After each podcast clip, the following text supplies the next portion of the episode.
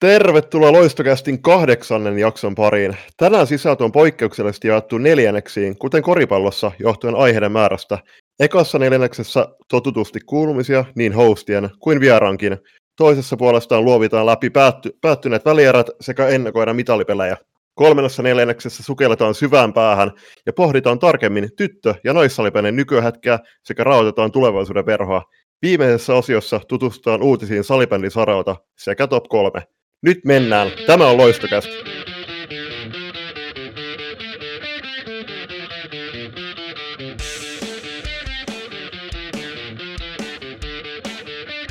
Ihanaa iltaa armaat kuuntelijat, sillä nyt on sunnuntai-ilta, kun tätä isketään punttiin.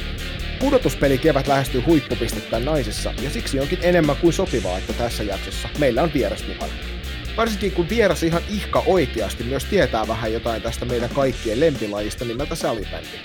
Otetaan siis pidemmittä puhetta tuolta langalta mukaan myös podcastin vieras, naisten alle 19-vuotiaiden maajoukkojen valmennustiimin jäsen, vapaa herra Ville Turunen. Tervetuloa. Kiitoksia, kiitoksia paljon. Ja tuota, tämä vapaa herra nimitys kyllä tota, lämmitti. Aika aatelinen nimi, että tota, sanotaan näin, että nyt, nyt pari viikkoa tässä jo on tuntunut aika vapaalle tämä elämä taas, kun on ollut vähän, vähän tota vapaa-aikaakin. Niin, tervetuloa vielä munkin puolesta. Mites, tota, mites sulla on kevät lähtenyt käyntiin tosiaan? Puto, putositte tuossa puolivälierävaiheessa rankoilla ankoilla, niin mitäs oot sen jälkeen puhellut?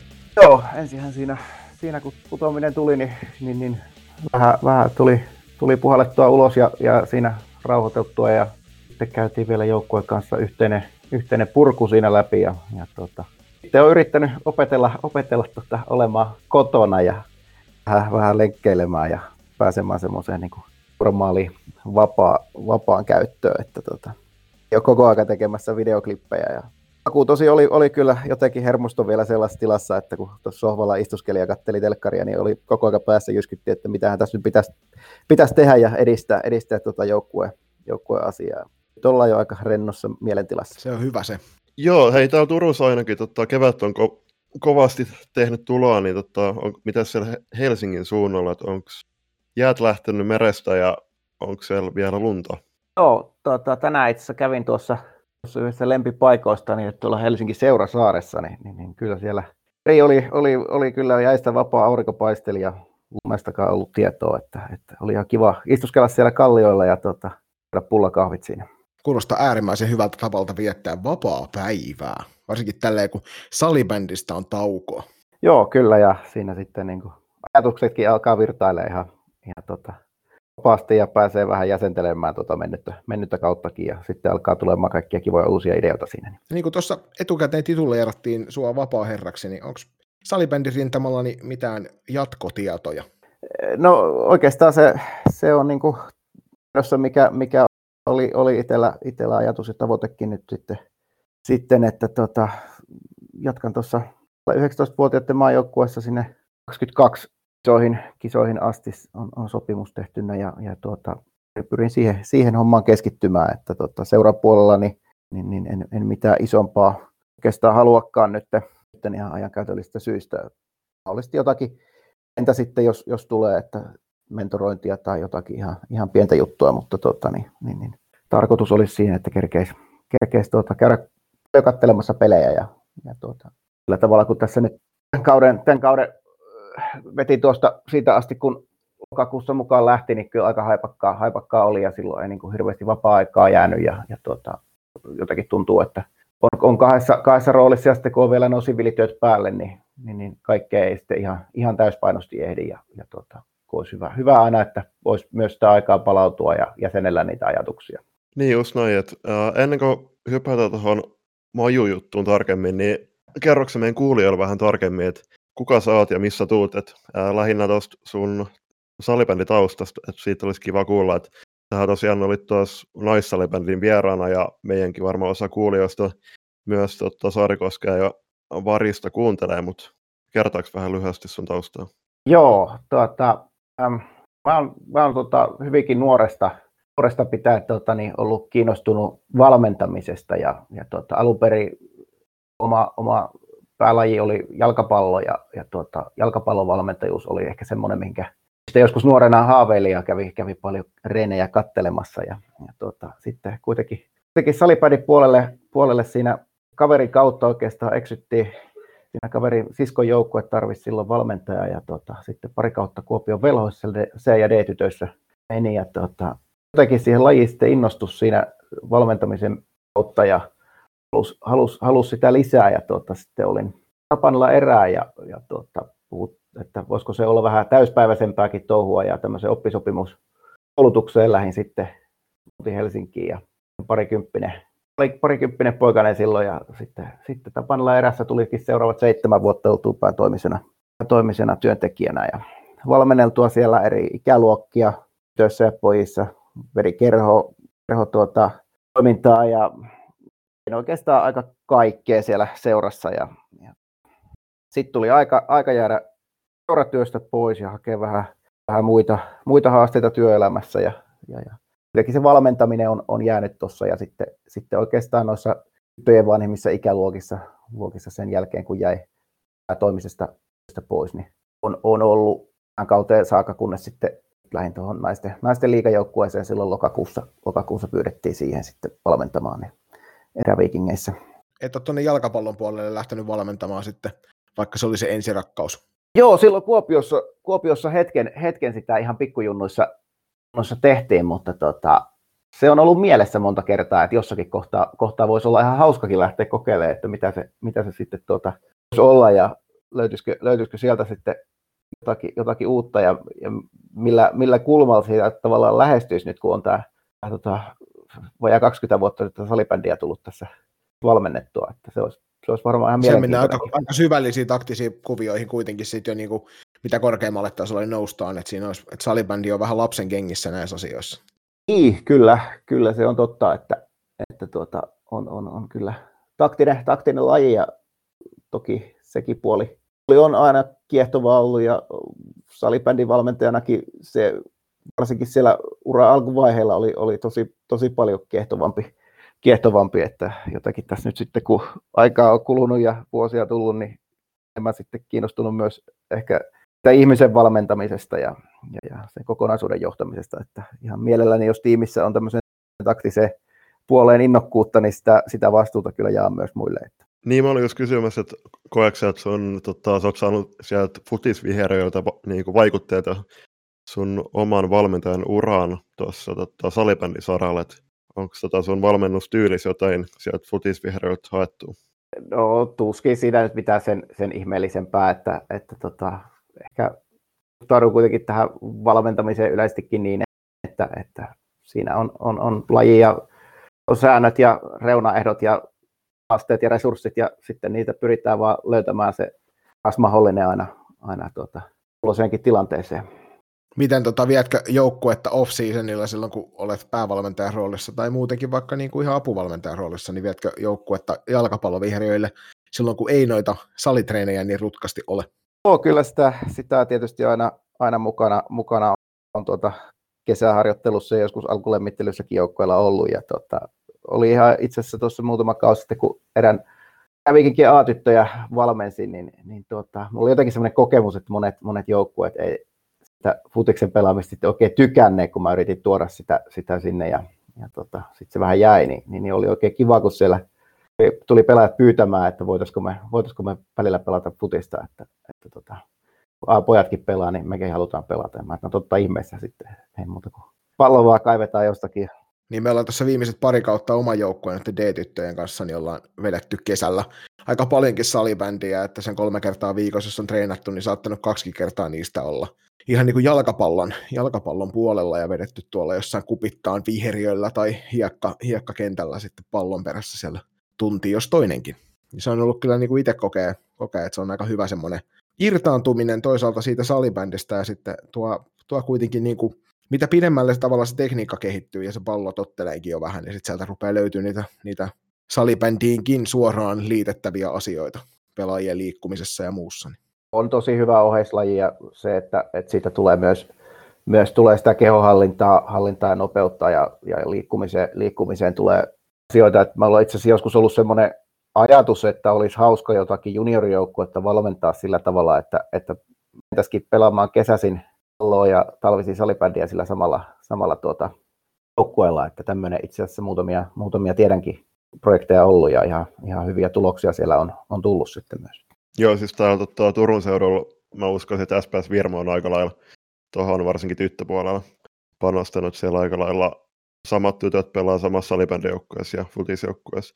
Mutta piti vielä ottaa muuten kiinni tuohon, että et monipuolisesta lajitaustasta on hyötyä niin pelaajana, mutta myös niinku valmentajana, koska tänähän Tampere Classic voitti viidennen Suomestaruuden putkeen miehissä, niin siellä käsittääkseni Kuitusen Samulla joukkueen päävalmentajalla on tota, usea, useamman tota, kymmenen vuoden laitausta niin kuin, uh, useammassa lajista. Kyllähän se on, että ei siinä lajalaisuudet muutu, muutu ihan hirveästi ja, ja joskus voi, voi aina toista lajista vähän ottaa oppiakin ja pystyy jalostaa, jalostaa hommaa eteenpäin, mutta viime kädessä valmentaminen on sitten aika samaa, että aika ja tila on aika monessa pelissä se oleellinen juttu. Just näin. Mutta sitten varmaan siirrytään tuohon Eerikkelä leiritykseen. Teillä oli 4-7. helmikuuta leiritys U19 naisten kanssa ja siellä oli tietenkin tarkoitus valmistautua tuleviin MM-kisoja varten, jotka piti pelata nyt toukokuussa, mutta jotka siirtynyt kolmannen kerran äh, nyt, nyt tota, pelattuaksi syyskuulle, niin minkälaisia painopisteitä teillä oli tuolla leirityksellä silloin? No, tietysti kun sen joukkueen kanssa nyt on jo useammat kisat, kisat siirtynyt ja ollaan oltu kisa, kisavalmiita monta kertaa, niin enemmän se pelillisesti oli kerrata, kerrata oikeastaan niitä jo käytyjä asioita läpi siellä ja, ja saa hyvät pelit ja sitten tota, sitä joukkuehenkeä ja yhtenäisyyttä vielä, vielä kasvattamaan ja työstämään sitten vähän, vähän rooleja, että minkälaisia kukakin kokee tulevais, tulevissa kisoissa sitten, sitten, mikä rooli olisi itselle, itselle ominainen ja tyyppisiä tehtäviä. Milloin teillä on seuraava kokoontuminen maajoukkueen kanssa? Onko siitä ollut jo keskustelu? No se tietysti koronatilanne tässä vielä, vielä vähän on päällä, että sekin, sekin luo omia, omia tota, rajoitteita, mutta kyllä tässä toki, toki on sitten suunnitteilla, että varmasti, varmasti tuossa lähiaikoina niistäkin sitten pystyy, pystyy tiedottaa, että, että nyt tosiaan, mikä on tiedossa tällä hetkellä, niin 01 on ne syksyn kisat ja, ja tuota, sitten kolmosilla on taas 22 toukokuussa kisat, että, että tuota, niitä kohti varmasti tuossa kesällä toivottavasti päästään leireilemään nyt sitten koronakin myötä. Nyt on, niin kun laitetaan sormet suuresti kyynärpäitä myöten ristiin jo, että tällä kertaa onnistuisi toi, toi turnauksen pelaaminen. No joo, kyllä se pikkuhiljaa alkaisi aika olemaan. Kohti, kohti ne on lähemmäs 30 ne pelaajat sitten, niin kun pääsette pelaamaan. niin, no joo, joo. joo. Mutta hei, tota, jos mä oikein olen ymmärtänyt, niin eikö ne 2022 kisat pelata Uudessa-Seelannissa? No tämmöinen tieto, tieto kyllä itselläkin on, että näin, näin, näin siinä olisi, olisi tarkoitus. Jos kaipaatte sinne mediahenkilöitä, niin me voidaan lähteä tästä heti näillä, näillä puheilla mukaan. Okei, okay, no se on hyvä, hyvä tietää, että innokkaita, innokkaita lähtiöitä. No ihan varmasti kuudessa siellä, niissä on kisat, niin mä veikkaan, että, että siellä on innokkaita tulijoita ovista ja ikkunoista. Niin, teillä oli tota, naisten maajukkaat vastaan niin pari reenipeliä silloin, jotka päättyi 3-2-9-4, niin joillekin salibändi ihmisille ne tulokset tuli suurenakin yllätyksenä, mutta sitten taas jotkut myös niin kuin joukkueen ulkopuolelta osas kyllä tota, veikata hyvinkin, että tota, ää, te tuutte ehkä niitä pelejä viemään jopa, niin tuliko noi ää, tulokset yllätyksenä teillä vai miten, miten näkisit? No en mä tiedä, oliko ne nyt ihan hirveän näköjään itselle jonkunlainen yllätys, että en mä oikein osannut sitten loppujen lopuksi niin tuloksellisesti päätellä, että mitähän siinä käy. Tietysti oli, oli niin kuin vahva luotto omaan joukkueeseen ja tiesi, tiesi että, että tosi, tosi vahva, vahva joukkue ja liikassa pelaavat, pelaavat monet pelaat siellä isossakin roolissa, mutta sitten taas toisaalta kun sitten peli lähestyi, niin sitten ajattelin, että saattaa se kääntyä toisenkin päin. Ja tuota. Meillä ainakin toi Matti Pienihäkkinen oli kovasti sitä mieltä, että toi on ihan selkeitä pässinlihaa, että, että toi U19-joukkue vie molemmat pelit. Niin, ja sitten tuota, tietysti meillä oli vähän etuna se, että pitkään pitkään oltu yhdessä ja naisten joukkue kokoutui siinä sitten samalle leirille, että varmasti sekin vaikutti, vaikutti siihen, mutta uskoisin, että molemmat, molemmat maajoukkueet saatiin ainakin hyvät, hyvät harjoituspelit ja, ja sitä niin kuin pelillistä kokemusta, että se oli varmaan se tärkeä anti. Niin ja jos tämä kausi nyt on jotain opettanut, niin se pelien, pelien määrä ja pelien pelaaminen on kuitenkin semmoinen, josta kannattaa olla aina onnellinen. Niin. Joo, se on totta ja, ja tota, varsinkin sitten vielä päästään kovia pelejä pelaamaan, niin ne on aina, aina hyviä, hyviä juttuja ja kehittäviä paikkoja. Me iskäydetään tuonne maajoukkuetoimintaan tuossa vielä myöhemmin, mutta yksi semmoinen iso juttu, mitä ollaan tuossa Julpan kanssa mietitty, niin miten toi joukkue ja te yhdessä joukkueen kanssa niin olette, olette saanut tota, tämän jatkuvasti muuttuvan turnauspäivän niin pidettyä sellaista tsemppihenkeä ja miten se on niin kuin sopeutuminen tapahtunut siinä? No siinä on kyllä, täytyy sanoa, että, että, että joukkueessa ja taustahenkilöissä ja löytyy, löytyy aika paljon semmoista muutoskykyä ja resilienssiä, että, että tota, mun mielestä kaikki on tosi hyvin sopeutunut ja otettu aina se tilanne, mikä kulloinkin on, niin käsittelyyn ja mietitty, että mitä tässä nyt voidaan parhaiten tehdä. Että, että tota, alkuun, alkuun, kun rupesi tulemaan muutoksia, niin oli Villanderi Aki päävalmentajana ja hänen johdolla silloin, silloin vietiin, vietiin tota, muuttuvat tilanteet hyvin maaliin ja, ja nyt sitten Lipsasen Jani, Jani tuli syksyllä mukaan, niin, niin, niin tota, hänen johdolla on, on sitten pystytty nämä tilanteet käsittelemään. Että eipä noihin oikein voi varautua, mutta, mutta tota, sitä ollaan paljon puhuttu, että jousto, joustokykyä ja semmoista mielenjoustavuutta löytyy, löytyy paljon kyllä ja pelaajat on mun mielestä tosi hyvin, hyvin sopeutunut aina kulloiseenkin tilanteeseen. Niin siis monestihan Suomessa, Suomessa niin joukkueet, jos tulee ongelmia, niin se väittävät, että niin se kisakunnon ajoittaminen ei osunut oikeaan kohtaan. Niin tässä tapauksessa tuo kisakunnon ajoittaminen, kun on täysin mahdotonta, niin se ainakin osuu sitten suurin piirtein kohdilleen luultavasti.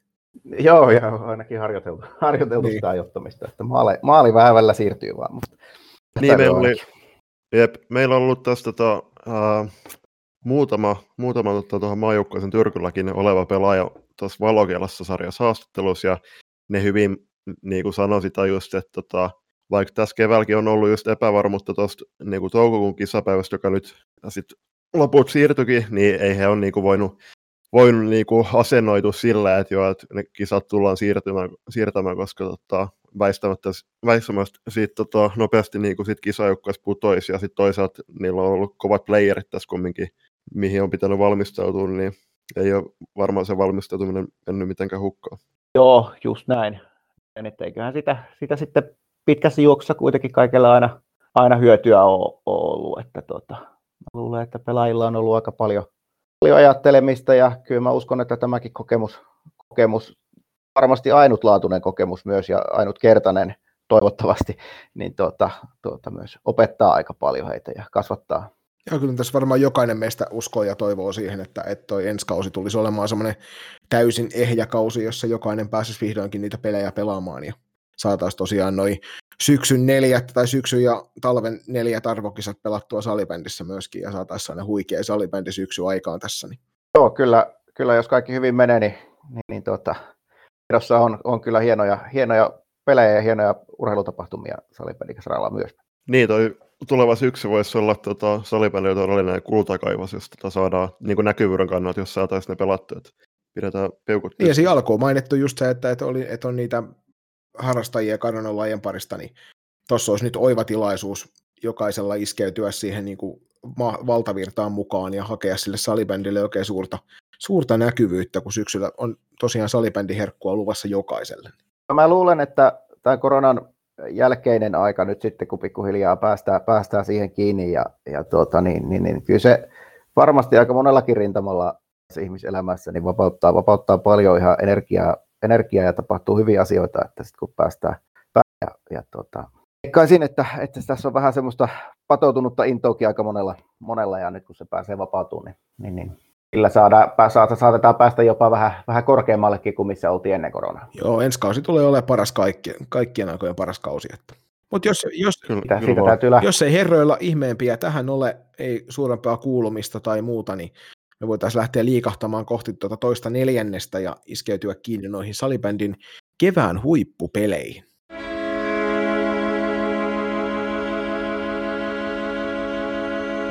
Lisää sählyä sinunkin elämääsi tarjoaa Loistocast.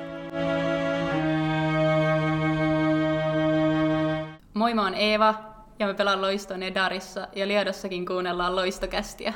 Ja hypätään sitten toisen neljänneksen pariin. Kevät on tunnetusti kovien pelien aikaa. Ensin tota, käsitellään NLB nousukarsinnan toista vaihetta.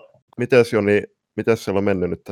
Niin, tosiaan aika pitkän tauon jälkeen aloittivat tuossa, että meistä tässä ihmeteltiinkin, että minkä ihmeen takia sinne pitää melkein kuukautta pistää väliin ennen kuin Lospi pääsee taas pelaamaan, että Blue Foxilla oli vähän tuoreemmassa muistissa noi pelihommat, mutta kaksi ottelua siellä on tähän mennessä takana ja Blue Foxin niistä on molemmat vienyt toisen tuolla Lohjan Tennarilla ja toisen tuolla kotonaan Shärnahallenilla, että, että tällä hetkellä ottelusarja 2-0 tilanteessa ja paras viidestähän toi pelataan, niin tiukka setti, että seuraavassa ottelussa 17.4. sitten jo Lohjalla saattaa ratketa NLB-nousu Blue Foxille. Oletko sä, Ville, noita otteluita seurannut millään tavalla?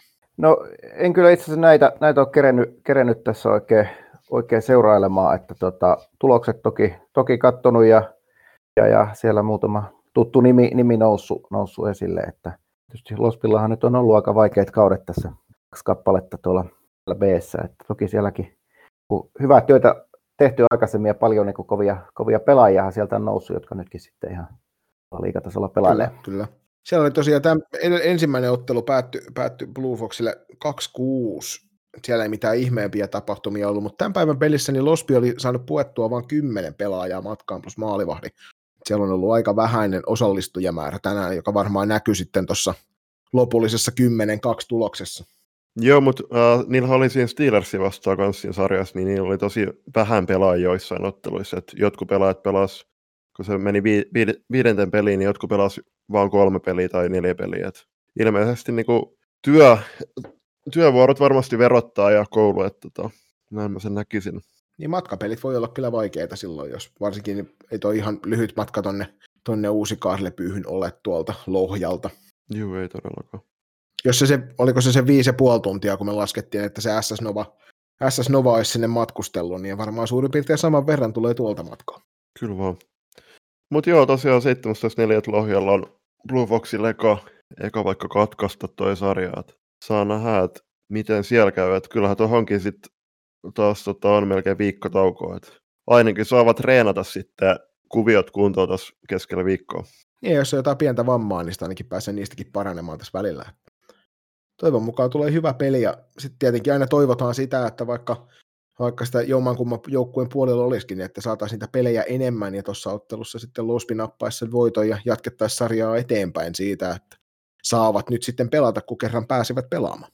Just näin. Ja niin kuin Ville äsken tuossa totesi, niin Lospistahan on muutama todella kova pelinainen noussut. Et eikö tota Ville sun viime kauden suojatti Kira Virta on myös sieltä tosi Lohjalta? Joo, kyllähän hän on Ylpe- ylpeä lohjalainen, terveisiä vaan Kiralle. Kyllä. Mutta joo, eiköhän tota, lähdetä kohti välierin, pak- välierin paketointiin ja hyökätään eka tuohon tänään päättyneeseen Pro vastaan Classic, josta Pro meni finaaliin otteluvoiton 3-2. Siellä eka matsi päättyi Classicilla 2-3 ja oltiin tota, ennen tota sarjaa itse asiassa veikkautukin, että toi ensimmäinen ottelu varmasti tota Classic hyökkää siihen kovaa ja korkeat kiinni ja nappasi tärkeä röstö siitä, mutta sitten Pro tasotti sarjan nel- yhteen yhteen siinä 4-2 niin ikään ryöstämällä klassikista sitten tota, Tampereet pistet kotiin. Toi sari, mites tota, Ville, katoiko tätä sarjaa kuin suurella mielenkiinnolla ja ehtiikö katsoa töitten ohjelta? Joo, kyllä aika, aika hyvin kerkäsin, kerkäsin tota, molemmat, molemmatkin nämä välieräsarjat seurata. Joitakin hetkiä jäi, jäi näkemättä ja, ja osa katteli sitten vähän jälkeenpäin, mutta tota, kyllä kohtuu, kohtuu hyvin, hyvin seurasin joo. Tuossahan siis klassikki ja loiston välisessä puolivälisarjassa niin vierasjoukkueet vei kaikki ottelut. Ja nyt klassikkihan mursen kirouksen tässä sillä, että ne onnistu, onnistu tota, voittamaan myös kotonaan ja häviämään, hävi, häviämään vieraissa. Kyllä, kyllä. Ja ei, ei tullut kotivoittokaan helpolla, että siinä kyllä oli jo Proolla, proolla niin kuin paikat, paikat katkaista, mutta tota, hienosti, hienosti Classic taista. Joo, kyllä oli, se oli jännittävä toi ja, neljäs, tota, neljäs peli. Aikamoinen drilleri. Joo, se neljäs, neljäs peli oli tota, päätöserä Classic lähti, eikö Pro lähti siinä neljä yksi johdos, mutta sitten tota, klassikkirit taso ja lopulta ohi voittolakoskisassa. Mitä mieltä tota, olette noista voittolakoskisoista näin niin pudotuspeleissä, että onko tota oikea tapa ratkoa pelejä? Ville saa ottaa ensimmäisen. Joo, tota, no siis en mä tiedä, ei se mulle koskaan ainakaan mikä ongelma ole, että tietyllä tavalla kyllähän toiset on parempi ampumaan niitä rankkareita kuin toiset ja toiset on parempi torjumaan kuin toiset, että et tota, en mä sitä vääränä, vääränä tapana pidä. Tietysti aina se keskustelu silloin, kun näitä ratkotaan, ja se on muissakin lajeissa, niin, niin aina nousee, nousee esille, että pitäisikö, pitäisikö sitä tehdä, mutta tota, tietysti jos sitä halutaan muutosta, niin sitä keskustelua ehkä pitäisi käydä silloin, kun sääntöjä ja sarjasysteemejä tehdään, että tota, jollakinhan se ratkaisu pitää tehdä, ja urheilu, urheiluromantikollehan varmasti tuommoinen rankkarikisa, että täytyy sanoa, että monta kertaa itsekin on toivonut, kun jotakin ottelua katsoo, että, että toivottavasti tämä menee rankkareille. Että tota, on se, on se hieno, hieno seurata ja itse niin kuin oli aikanaan futis maalivahti, niin kyse jollakin tavalla toi semmoista, semmoista että mitä, mitä näki sankarina sen maalivahdin, niin aina silloin, kun vaikka rankkarikisassa nousee, nousee paras valoihin ja torjuu ne tärkeät rankkarit. Kyllä mä, mä niin kuin tykkään rankkareista, mutta ymmärrän myös sen keskustelun, että, että sitten haluttaisiin pelaamalla, pelaamalla ratkaista, eikä mulla sitäkään vastaan olisi mitään, että niin mentäisiin, mutta tota, mä kyllä mä rankkareista tykkään henkilökohtaisesti. Joo, mä oon itse voimakkaasti sitten taas sitä mieltä, että noin pitäisi, pitäisi ehdottomasti pelata loppuun asti noin ottelut. Et, et mä ymmärrän hyvin ton urheiluromantikko-meiningin ja monta, monta, monta jalkapalloarvokisaakin seuranneena ja siellä just niitä rankkariskapoja innolla katsoneena, niin se on ihan hyvä, hyvä pointti se. Et siinähän tietysti sit niinku saadaan aina uusia sankareita, että joku sellainen, joka ei ole aikaisemmin päässyt niihin parasvaloihin, niin saattaa olla ratkaisemassa niitä. Itselle nousee rankkareista hyvin esille tuolta NHLn puolelta aikanaan New York Rangersin paidassa, kun Marek Malik tempasi ensimmäisen jalkojen välistä, jalkojen välistä rankkarin sisään, ja se oli siis täysin puukäsipakki, josta kukaan ei tiennyt, että se osaa yhtään mitään tehdä kiekon kanssa. Ja rankkariskapassa sitten tempas kiekon sieltä omien jalkojen välistä mailan kanssa sieltä ja takayläkulmaan. Niin. Mutta siitäkin huolimatta mä jotenkin nauttisin siitä, että noi pelattaisi sinne. Sitten siellä lukee joku, että, että 162 ja 40 ajassa on tehty voittomaali. Niin ja to, toisaalta, että... Se olisi jotenkin hienoa. Niin ja toisaalta esimerkiksi siinä, tota, teidän sarjasville Saipaa vastaan, niin jos ei se olisi mennyt rankkareille, niin kuka tietää, te saattaisitte yhä pelata siellä Lappeenrannassa. se, se olisi, siinä olisi joutunut siirtämään, siirtämään jo muitakin sarjoja. Ja tota, ei se mitään. Tietysti Lappeenranta on kiva paikka, olisi tullut vähän pidempi reissu, että sitten niin. Eikä pitänyt soitella työnantajalle, että tämä peli jatkuu vielä, että 19 jatkoerää.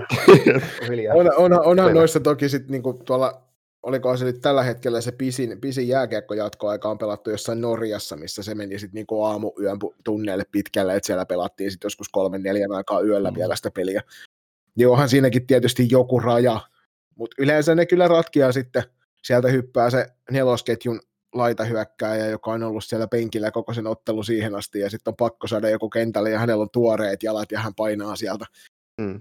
taka yläseen sen pallon sitten siinä. Niin, ja jos tällä linjalla lähdetään, niin ei se rankkarikisakaan aina, aina siihen viiteen vetäjään välttämättä se on totta, se on totta. Että, on ja varsinkin nämä nykyaikaiset maalivahdit on niin hurjan hyviä jo, että, että se tavallaan niin kuin maalivahdeilla on, on niin paljon taitoa ottaa niitä rankkareita kiinni, että sitten täytyy oikeasti jo keksiä vähän, niin kuin te näittekin Saipaa vastaan, siellä oli aika taita, taitava rankkariampuja. Joo, kyllä, kyllä. Esimerkiksi Silva, Silva Jääskeläinen jäi kyllä mieleen sieltä aika, aikamoisena rankkarivirtuaasina ja pisti kaksi aika erilaista, mutta hienoa, hienoa maalia sinne meitä vastaan. Julpalla on nyt tiebreakki siellä tähän, tähän, että Ville oli voittolaukausten puolella ja minä voittolaukauksia vastaan, niin mitäs mieltä sä oot? Uh, no ei siis tuohon Jääskeläiseen vielä, niin tota, hän taisi siirtyä tuonne Kuopion velhoja, velhoihin pelaamaan ensi kaudeksi. Missä väärin muista. Oh, kyllä. Joo, mutta joo, siis kyllä mäkin ihan tota, Jonin kannalla on, että kyllä noin sarjat pitäisi pitäis pystyä niinku ihan pelaamalla ratkoa, mutta piti tuohon veskareihin ottaa sen verran kiinni, että Mannila Emma, joka on myöskin tässä U19 maajoukkueen ringissä mukana, niin pelasi tässä kolmannessa ottelussa ekat minuutit tämän kevään playereissa, kun korvasi Kongosarju 0 tilanteessa. Niin mitä mieltä tota, sä oot, Ville, tuosta, että et onko se niinku mahdollisuus vai uhka pelata niinku koko playerit tai pyrkiä pelaamaan koko playerit yhdellä veskarilla?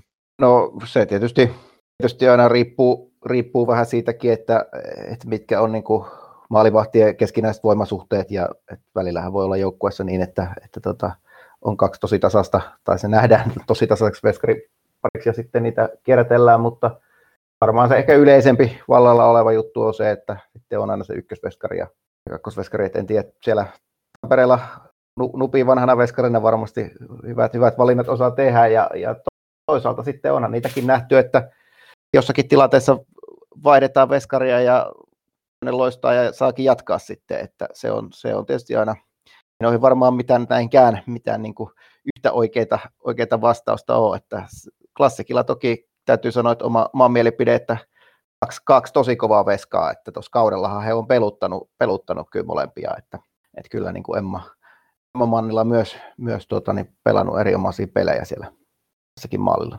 Mm-hmm. Oli. Ei varmasti niin kuin Kangasarjuhan oli aivan liekäissä loistoa vastaan ja oli kyllä tässäkin, tässäkin ottelusarjassa yksi varmasti näkyvimpiä hahmoja. Oli, oli.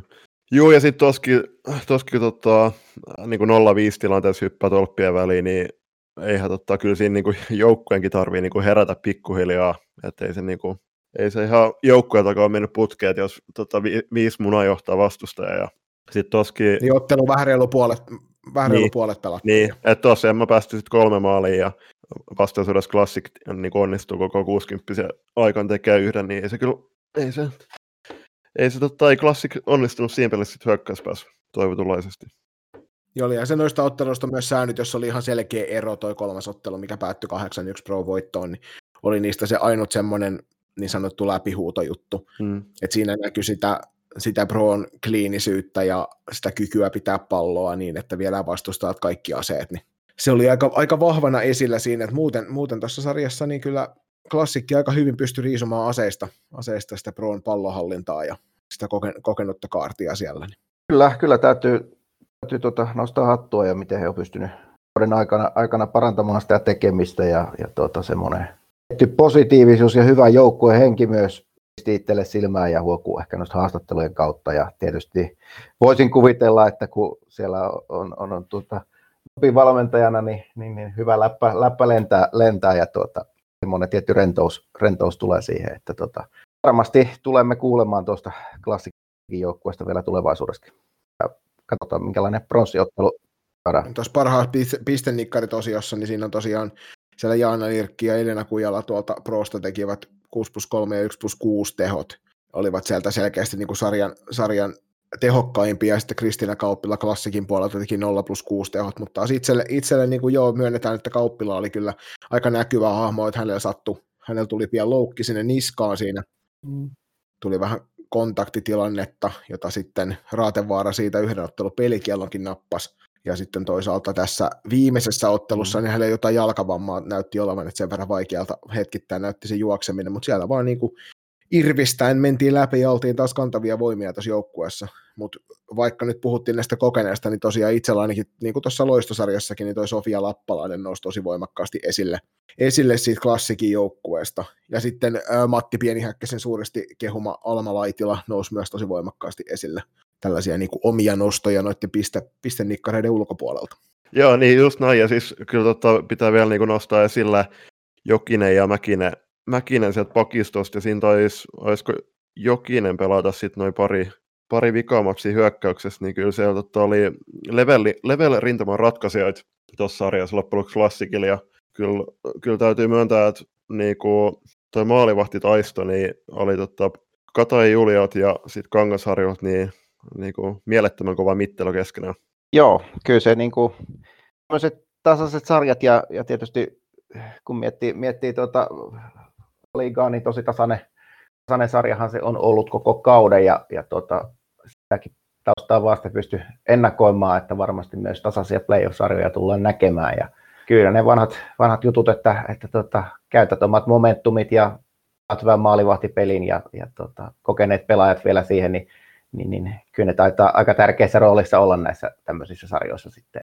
Myös Proon puolelta sitten, sitten tota, niin, niin, kokeneet pelaajat siellä sitten oli ratkomassa, että esimerkiksi Jaana Lirki, Lirki maalit, maalit tänään oli aika tärkeässä roolissa. Joo, tuolta Prolta täytyy nostella, nostella tuolta niin nuoremmasta kartista tuo Tuokkola esille, joka oli aika mielenkiintoinen, mielenkiintoinen ilmestys kentällä, kun hän oli selkeästi muita paljon lyhyempi ja uskomattoman kova peliasenne kentällä, että oli niin kuin jatkuvasti haastamassa fyysisesti ja sitten myöskin niin kuin pallon kanssa koko ajan vastustajaa. Joo, Aino, Aino Tuokkola on itselle sille tuttu pelaaja, että aikanaan aikanaan junnuissa valmentanut, valmentanut häntä ja tota, oli, oli, oli, silloin kyllä esitti, esitti, esitti samanlaista, samanlaista taistelutahtoa ja loppu, loppuun asti pelaamista. Ja tota, kiva, nähdä, että, että tuolla niin liikatasolla sama meininki jatkuu ja toki tietysti vielä parempana versiona siitä, siitä tota, mennyt kivasti eteenpäin myös.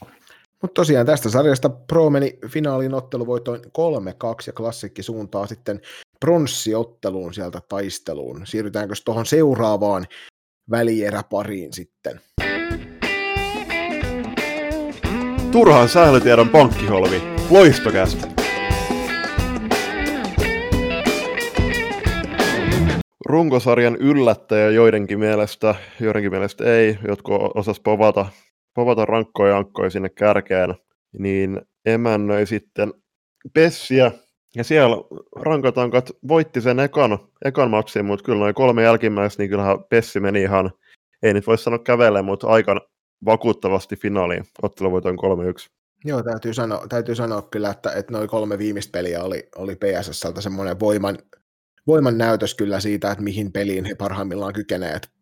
Varsinkin noissa viimeisessä kahdessa ottelussa niin tuntuu, että, että SSR ei oikein päässyt vaaralliselle tekopaikalle ollenkaan. Mm. Heillä, on, heillä on tosi monesti siitä niin kuin keskeltä, keskeltä puolustusviisikkoa päästy ampumaan niitä maaleja, ja nyt ei kyllä niin kuin PSS ei päästänyt syöttöäkään siihen vaarallisille paikoille. Sitten se on vaikea sieltä ulko, ulkopuolelta ampua kyllä niin kuin vaarallisia vetoja. Ja sitten tietysti Arla Salo viimeisenä lukkona siellä hoiteli vähän ehkä omintakeisella tyylillään, mutta hoiteli kyllä tyylikkäästi sitten ne pallot, jotka sinne maalille asti päätyi. Joo, kyllähän Porvo on niin perinteisesti tunnettu siitä, että he ovat hyviä, hyviä puolustamaan ja tuota, sitä varmaan koskaan, koskaan PSS vastaan niin se maalitekeminen on helppo ollut, mutta kyllä he nyt oli tilkinyt, tilkinyt tosi hyvin se, sen puolustuspeli ja, ja tuota, Kulimainen Salon Arla kanssa, kanssa pelasi hyvää, hyvää peliä ja oli, oli tota, otti muutaman aika tärkeän torjunnan siellä. Mutta sen lisäksi mä niin halusin myös nostaa sen, että, että ja oikeastaan niin pidemmässä juoksussa tuo Porvoon tekeminen siellä, siellä niin Kakouvalaisen ja tiimin, tiimin se, tuota, johdolla, niin, niin, niin, on myös sitä pallollista peliä pystynyt tuottamaan siihen koko aika lisää ja lisää. Ja tuota, siellä ihan aika kivoja, kivoja tuota, ratkaisuja tapahtuu pallollisestikin Provoon osalta, että, että, että itselle jäi, jäi se ehkä heidän kolmoskentän tekeminen myös, myös siellä nuoret, nuoret pelaajat. Ja totta kai niin kuin ehkä, ehkä sarjan yksi vaarallisimpia kenttiä se heidän ykköskenttä ja, ja, ja sitten semmoinen aika mukava on sitten kakkonen, kakkonen myös, niin tuota, se, se, kokonaisuutena se Porvoon joukkue on mun mielestä tosi tasapainoinen ja hyvin, hyvin roolitettu, että, että tota, tykkäsin kyllä tosi paljon heidän, heidän pelaamisestaan tässä. Joo, ja sitten pitää niinku no, nostaa esille just toi, että rankatankat onnistuu ekassa ottelussa ainoastaan tekemään maalin tasakentällisin. että noin kolme jälkimmäistä ottelua, mm. Jos sä teet yhden maalin, yhden maalin matsin on niinku ylivoimalla, niin tota, kyllä täytyy, täytyy nostaa hattua tuolla Pessi myös, niin kuin Joni tuossa mainitsi, että niin kuin todella tasapainoinen puolustuspelaaminen niin kuin viisikko, viisikko tekemisellä. Joo, itselleni nousi tuolta PSS just sieltä Ville mainitsemasta kolmosketjusta tuo Heikkisen Aada aika voimakkaasti esille, näytti tuossa kohtalaisen komean maalin tässä viimeisessä ottelussa sieltä oikein vimosen päälle kisutteli sieltä, sieltä tolpalta sen jälkeen, kun oli maalivahdin jo ulos pelannut, niin laittoi vielä maalivahdin takapallon sisään ja siitä tuli itseään semmoinen lämmin ja pörrönen olo, kun sitä katsoi, että nyt on, nyt on kyllä niin taitavaa tekemistä kentällä. Toi PSS-joukkuehan toki siellä on paljon juniorisarjoissa menestyneitä pelaajia, jotka on tavallaan saaneet, saaneet just sitä, sitä pallollista peliä siellä pitkän aikaa jo hakea, ja nyt se pikkuhiljaa rupeaa näkymään myös tuolla, tuolla sarja, niin kuin naisten liigan puolella. Hmm. Kyllä niin kuin PSS on yksi, yksi niitä organisaatioita tässä Suomessa, Suomessa ketkä on, on, on niin pitkän aikaa tehnyt laadukasta juniorityötä ja, ja pystynyt noustamaan systemaattisesti niitä omia kasvattajia sinne liiga, liigaympyröihin. Että tota, se, siellä on varmasti asioita, mistä, mistä myös, myös moni seura saa ottaa mallia. Tässä ottelusarjassa tosiaan tapahtui yksi semmoinen, semmoinen juttu, joka varmaan nostetaan tuossa erikseen esillekin, mutta käydään ensin tuo maalivahtitaistelu, että, joka kertoo aika paljon siitä, että jos maaliero Pessille – oli 19-6 näissä neljässä ottelussa. Niin Arla Salo, Arla Salo ja Flavia Renz siellä toisessa päässä, niin silti aika tasaisia torjuntamääriä, että siellä on mennyt 20, 19, 13, 16, 19, 15 ja 17, 17 noin torjuntojen määrät, mutta mä väittäisin, että lähtökohtaisesti Arla Salolla on varmaan ollut huomattavasti paljon vaarattomammilta tonteelta noin vedot tullut maalia kohti kuin mitä Flavia Rensin siellä toisessa päässä. Joo, kyllä, kyllä varmasti näin, näin justi. Ja, ja tuota, kyllä siellä useampi tilanne tulee mieleen, missä, missä tuota, on jo aika hyvä paikka ja Frentsi tulee sieltä sitten kovasti voimakkaasti ulos ja sitten, sitten vedetään häntä päin. Että, pysty peittämään, peittämään aika voimakkaalla ulostulollaan sitten, sitten tuota, monta kertaa. Että toki sitten, sitten siinä on se puoli, että jos maltti riittää ja niin kuin vaikka Heikki, minkä otit äsken kiinni tuosta Heikkisestä, niin, niin, niin pystyy viemään sivuun, niin sitten on vielä, vielä tilaa kiertääkin. Että. Käydään vielä noin, nopeasti noin sarja, tämän, tämän sarjan parhaat pistenaiset tuosta läpi, Julppa, onko sulla niistä lista siinä? Joo, siellä nostetaan esillä, on Sundströmin Ella, joka tota, iloisella, iloisella tota, asenteella myös on tota, tuolla erätauko-ohjelmissa päässyt ääneen siitä lisää myöhemmin, mutta Ella tosiaan teki 2 plus 3, ja siellä Alisa Kettunen, peesa, Alisa Kettunen ja Aada Heikkilä peesas tehoilla 3 plus 2. Ja sitten kun katsoo just tota maalimäärää, niin kyllähän toi kolmikko on ollut tota, tosi isossa roolissa siellä hyökkäyspäässä Pessi-joukkueessa. Mutta toisaalta muu osa joukkuetta on silti voittanut oman pelinsä vielä 11-6 SSR vastaan, että se kertoo siitä, että, että missä se rankkojen ankkojen ongelma oli, mutta nyt tosiaan kun noista rankoista, ankoista ja ongelmasta puhutaan, niin kolmat ottelua ennen vapautettiin, vapautettiin tota, päävalmentaja Petri Turunen hommista, ja otteluun veti sitten Karo Kuussaari, ja sit, nyt, nyt karkaa, karkaa sen naispuolisen valmentajan nimi Häkli, hänen sukunimensä taisi olla, kun oli siellä vetämässä penkillä. Annukka, Annukka Häkli. Miten tota, mitenkäs herrat, herrat tämän koki, tämän yllättävän päätöksen? No siis, jos mä tässä aloitan, niin Kettusen, ei Turusen Petrin, niin alaisuudessa rankat tankat tuli ihan puskista tuossa runkosarjan kakkosiksi, ja niin kuin tällä kaudella Turusen johdolla, niin joukkue voitti 31 ottelussa 21, niin se on aikamoinen statement, ja se, että niin kuin tuossa vaiheessa sarjaa niin kuin kevään ratkaisupeleissä heitetään valmentaja pihalle, niin on niin kuin ihan käsittämätön päätös. Tosiaan ei tiedetä, että mitä taustalla on, mutta ei niin kuin siellä Niemelä Emmi tuossa tota, nel- neljännen pelin jälkeen antoi haastattelua ja sanoi, että ei, tota, ei vaikuttanut joukkueen tekemiseen to- noi potkut, mutta mä niin kuin, en, en ihan allekirjoita tätä, että varmasti vaikutti ja kyllä, niin kuin, kyllä rankat saa katsoa ihan peiliin, peiliin tota, tämän sarjan jälkeen, että mitä tota, tuli tehty. Joo, kyllä se aika, aika puuskista tuli, tuli tuota uutinen ja tietysti tosi harvinaista, että, että yleensäkään, että valmentajat kesken kauden potkitaan, mutta varsinkin tämmöisessä paikassa sitten, niin, niin, niin on, se, on se sinällään aika, aika erikoinen ja kysymyksiä herättävä ratkaisu ja varmaan niihin kysymyksiin, ne ketkä sitä draamasta tykkää, niin, niin, niin jossakin sitten saa ja voi, voi miettiä, että toisaalta sitten taas se urheilu on myös osin, osin tällaista, että, että näitä, siellä on erilaisia valtasuhteita ja sitten, sitten joskus, joskus niitä potkuja tulee, että, että, että jotain, jotain syytähän siinä täytyy taustalla myös olla, olla että niitä nyt on siis ulkopuolisena vaikea lähteä millään tasolla arvioimaan. Mutta tota, no, ehkä, ehkä, nyt on tietysti Ankoilla tärkeää, tärkeää tuota, se keskittyminen seuraavaan pronssiotteluun ja, ja, ja päästä sitä ensimmäistä tunneryöpystä yli, mutta, mutta tota, niin, niin, kyllähän tuosta varmasti niin syytä sitten miettiä se osapuolen, että tuota, mitä, mitä sitten voi ehkä oppia ja olisiko, olisiko jonkun asian voinut tehdä sitten toisin aikaisemmin ja niin edelleen. Että tota, on nämä aina, aina varmasti myös aikamoisia opinpaikkoja ja, ja tuota, tietysti herättää paljon tunteita ja epäoikeudenmukaisuuden tunne on varmasti ihmisillä se, mikä on niin kuin kaikkein voimakkain ja vaikeimmin käsiteltävissä. Sieltähän Petri Turuselta tuli tänään aika voimakas, voimakas reaktio tuolla sosiaalisen median puolella. Se ei ole tälle lapsiystävällisessä ohjelmassa ihan sopivaa sanoa, mitä hän sinne kirjoitti, mutta hashtag salibändi luki perässä ja siinä oli aika voimakkaat, voimakkaat pari sanaa ennen sitä. Joo. Ja pääkallon keskustelupalstallahan tämä tiedettiin siis tämä ongelma jo aikaisemmin, että siitä tuolla keskusteltiin jo ennen kauden alkua. Että asioista enemmän tietävät ihmiset komiasti sieltä nimimerkkien takaa vähän niin, että et, et ihan tiedä mistä keskustellaan ja ympäripyöreästi asiaa toivat esille ja nyt sitten kun niin sanotusti lensi se ruskea jäte sinne tuulettimeen, niin sitten oltiin välittömästi siellä sormia heristämässä, että näinhän minä taisin sanoa. Joo, sieltä, sieltä löytyy suurimmat tietäjät muuten aina, että, että jos, jos itsellä on vähän epä, epävarmuutta jonkun asian suhteen, niin sitten kannattaa kyllä mennä sinne lukemaan. Muun muassa oma joukkueensa pelitaktiikoista kannattaa käydä lukea siellä, että miten pitäisi pelata.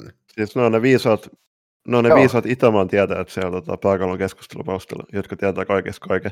Mutta joo, siis yllättävä, yllättävä päätös, mutta rankoilla on vielä se pronssiottelu edessä ja varmasti hakevat siitä seurahistoria ekaa mitalia ja se niin kuin, mitään, mitään pois ottamat, niin kyllä tota, kyllähän rankotankot ansaitsisi näinkin hienon kauden jälkeen vähän niin kuin sitä mitalia sinne seuran, seuran, tota, seuran hylly, hyllykölle, mutta sen aika näyttää, että miten tota, Jukka pystyy keräämään itsensä tuohon pronssimatsi klassikki vastaan. Joo, kyllä täytyy niin kuin, äsken kehuttiin Porvoota, niin, niin, niin kyllä niin kuin ankkoja, jos miettii koko kautta, niin, niin voi pitää yhtenä onnistujana ehdottomasti, että tota, kyllä oli, itse, itsekin sai kokea se sitä läheltä kentä, kentä vierestä, että tuota, todella vaikea joukkue voittaa. Ja pystyy olemaan meitä, meitä vastaankin esimerkiksi tosi, tosi kliininen sitten taas maalipaikoissa, että sielläkin paljon, paljon hyviä pelaajia, pelaajia on ja tota, hyvä, hyvään isku, iskuun saivat ryhmän kyllä kauden aikana. Ja tuossa kun ruudun välityksellä otteluita seurasi, niin yksi mikä tuli heti ensimmäisenä mieleen, että onkohan siellä Pohjois-Suomessa laitettu vesijohto veteen jotain, että sen verran isokokoisia pelaajia oli muutama kappale kentällä, nyt puhutaan nimenomaan siitä, että on niinku hy- sellaisessa tikissä olevia isoja pelaajia kentällä. Mm. Joo, ja sitten sit pitää niinku just niinku erikseen nostaa esille, että rankautanko tuli muistaakseni joulu, joulutammi ja helmikuussa niin kuin kolmena kuukautena putkeen naisten liigan kuukauden pelaaja. Ja sitten siitä kolmikosta nostettako esille Niemelä Hanna, joka voitti suvereenisti tuon runkosarjan pistepörssiä, oli tuossa myös puolivälierasarjassa juurikin teitä vastaaville aika pitelemätön, niin tota, hieno kausi ja hienoja pelaajia. Pelaajia varmasti toi Kylmäloma Ellikin, niin on tota, tuttu pelaaja myös sulla. Joo, kyllä, kyllä niin kuin molemmat, molemmat mainitsemasi, niin, niin, niin hienoja, hienoja pelaajia ja urheilijoita, että tota, ja, niin kuin vahvoja, vaike, todella vaikea heitä vastaan puolustaa, että, että näkin mielessä niin täytyy sinne Porvoon suuntaan taas pientä respektiä nostaa sinne, mutta että, että, että vahvoja, vahvoja hyviä pelaajia molemmat. Mutta tosiaan tästä, tästä ottelusarjasta PSS-finaaliin ja SSR sinne pronssiotteluun ja lähdetään sitten hyppimään tuonne finaali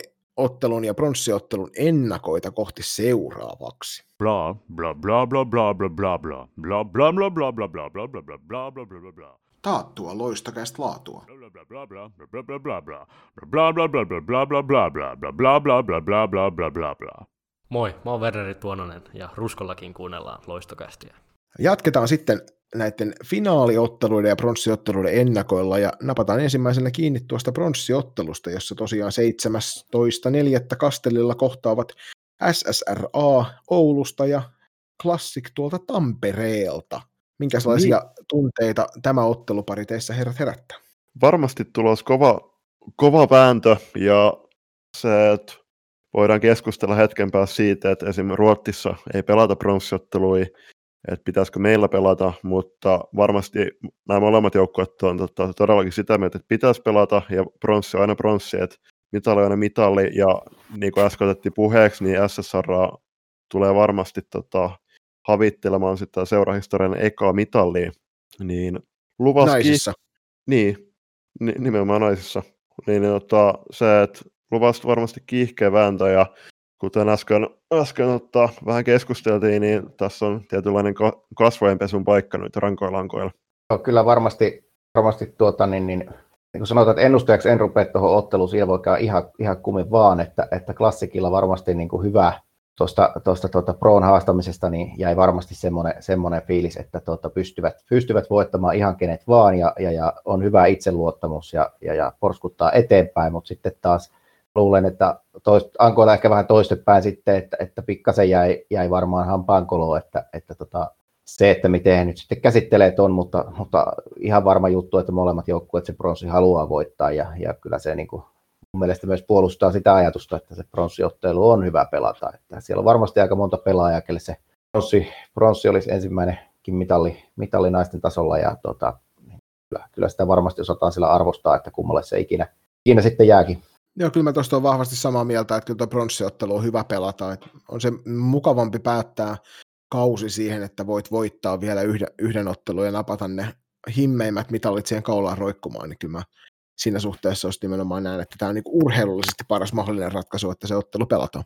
Just noin, että tota, kyllä, kyllä tota, niin, kuin, niin kuin sanoit äsken, niin siellä on paljon nuoria pelaajia rankoilankoilla ja sitten äskeisessä välieräsarja episodissa esille nostamani äh, Niemelä Emmi, niin tota, on, on todella hieno pelaaja ja siellä on Emmin lisäksi monta kokenutta pelaajaa, jotka ottaa niin ikään havittelee ensimmäistä mitalia naisten tasolla, niin ei varmasti jää niin kuin, uh, nälästä kiinni, että uh, molemmat joukkueet taistelee kynsinä hampain tuosta tota, siitä kolmen sijasta, ja niin kuin sanoitte, niin olisi se kausi, kausi kiva päättää varmasti voittoa.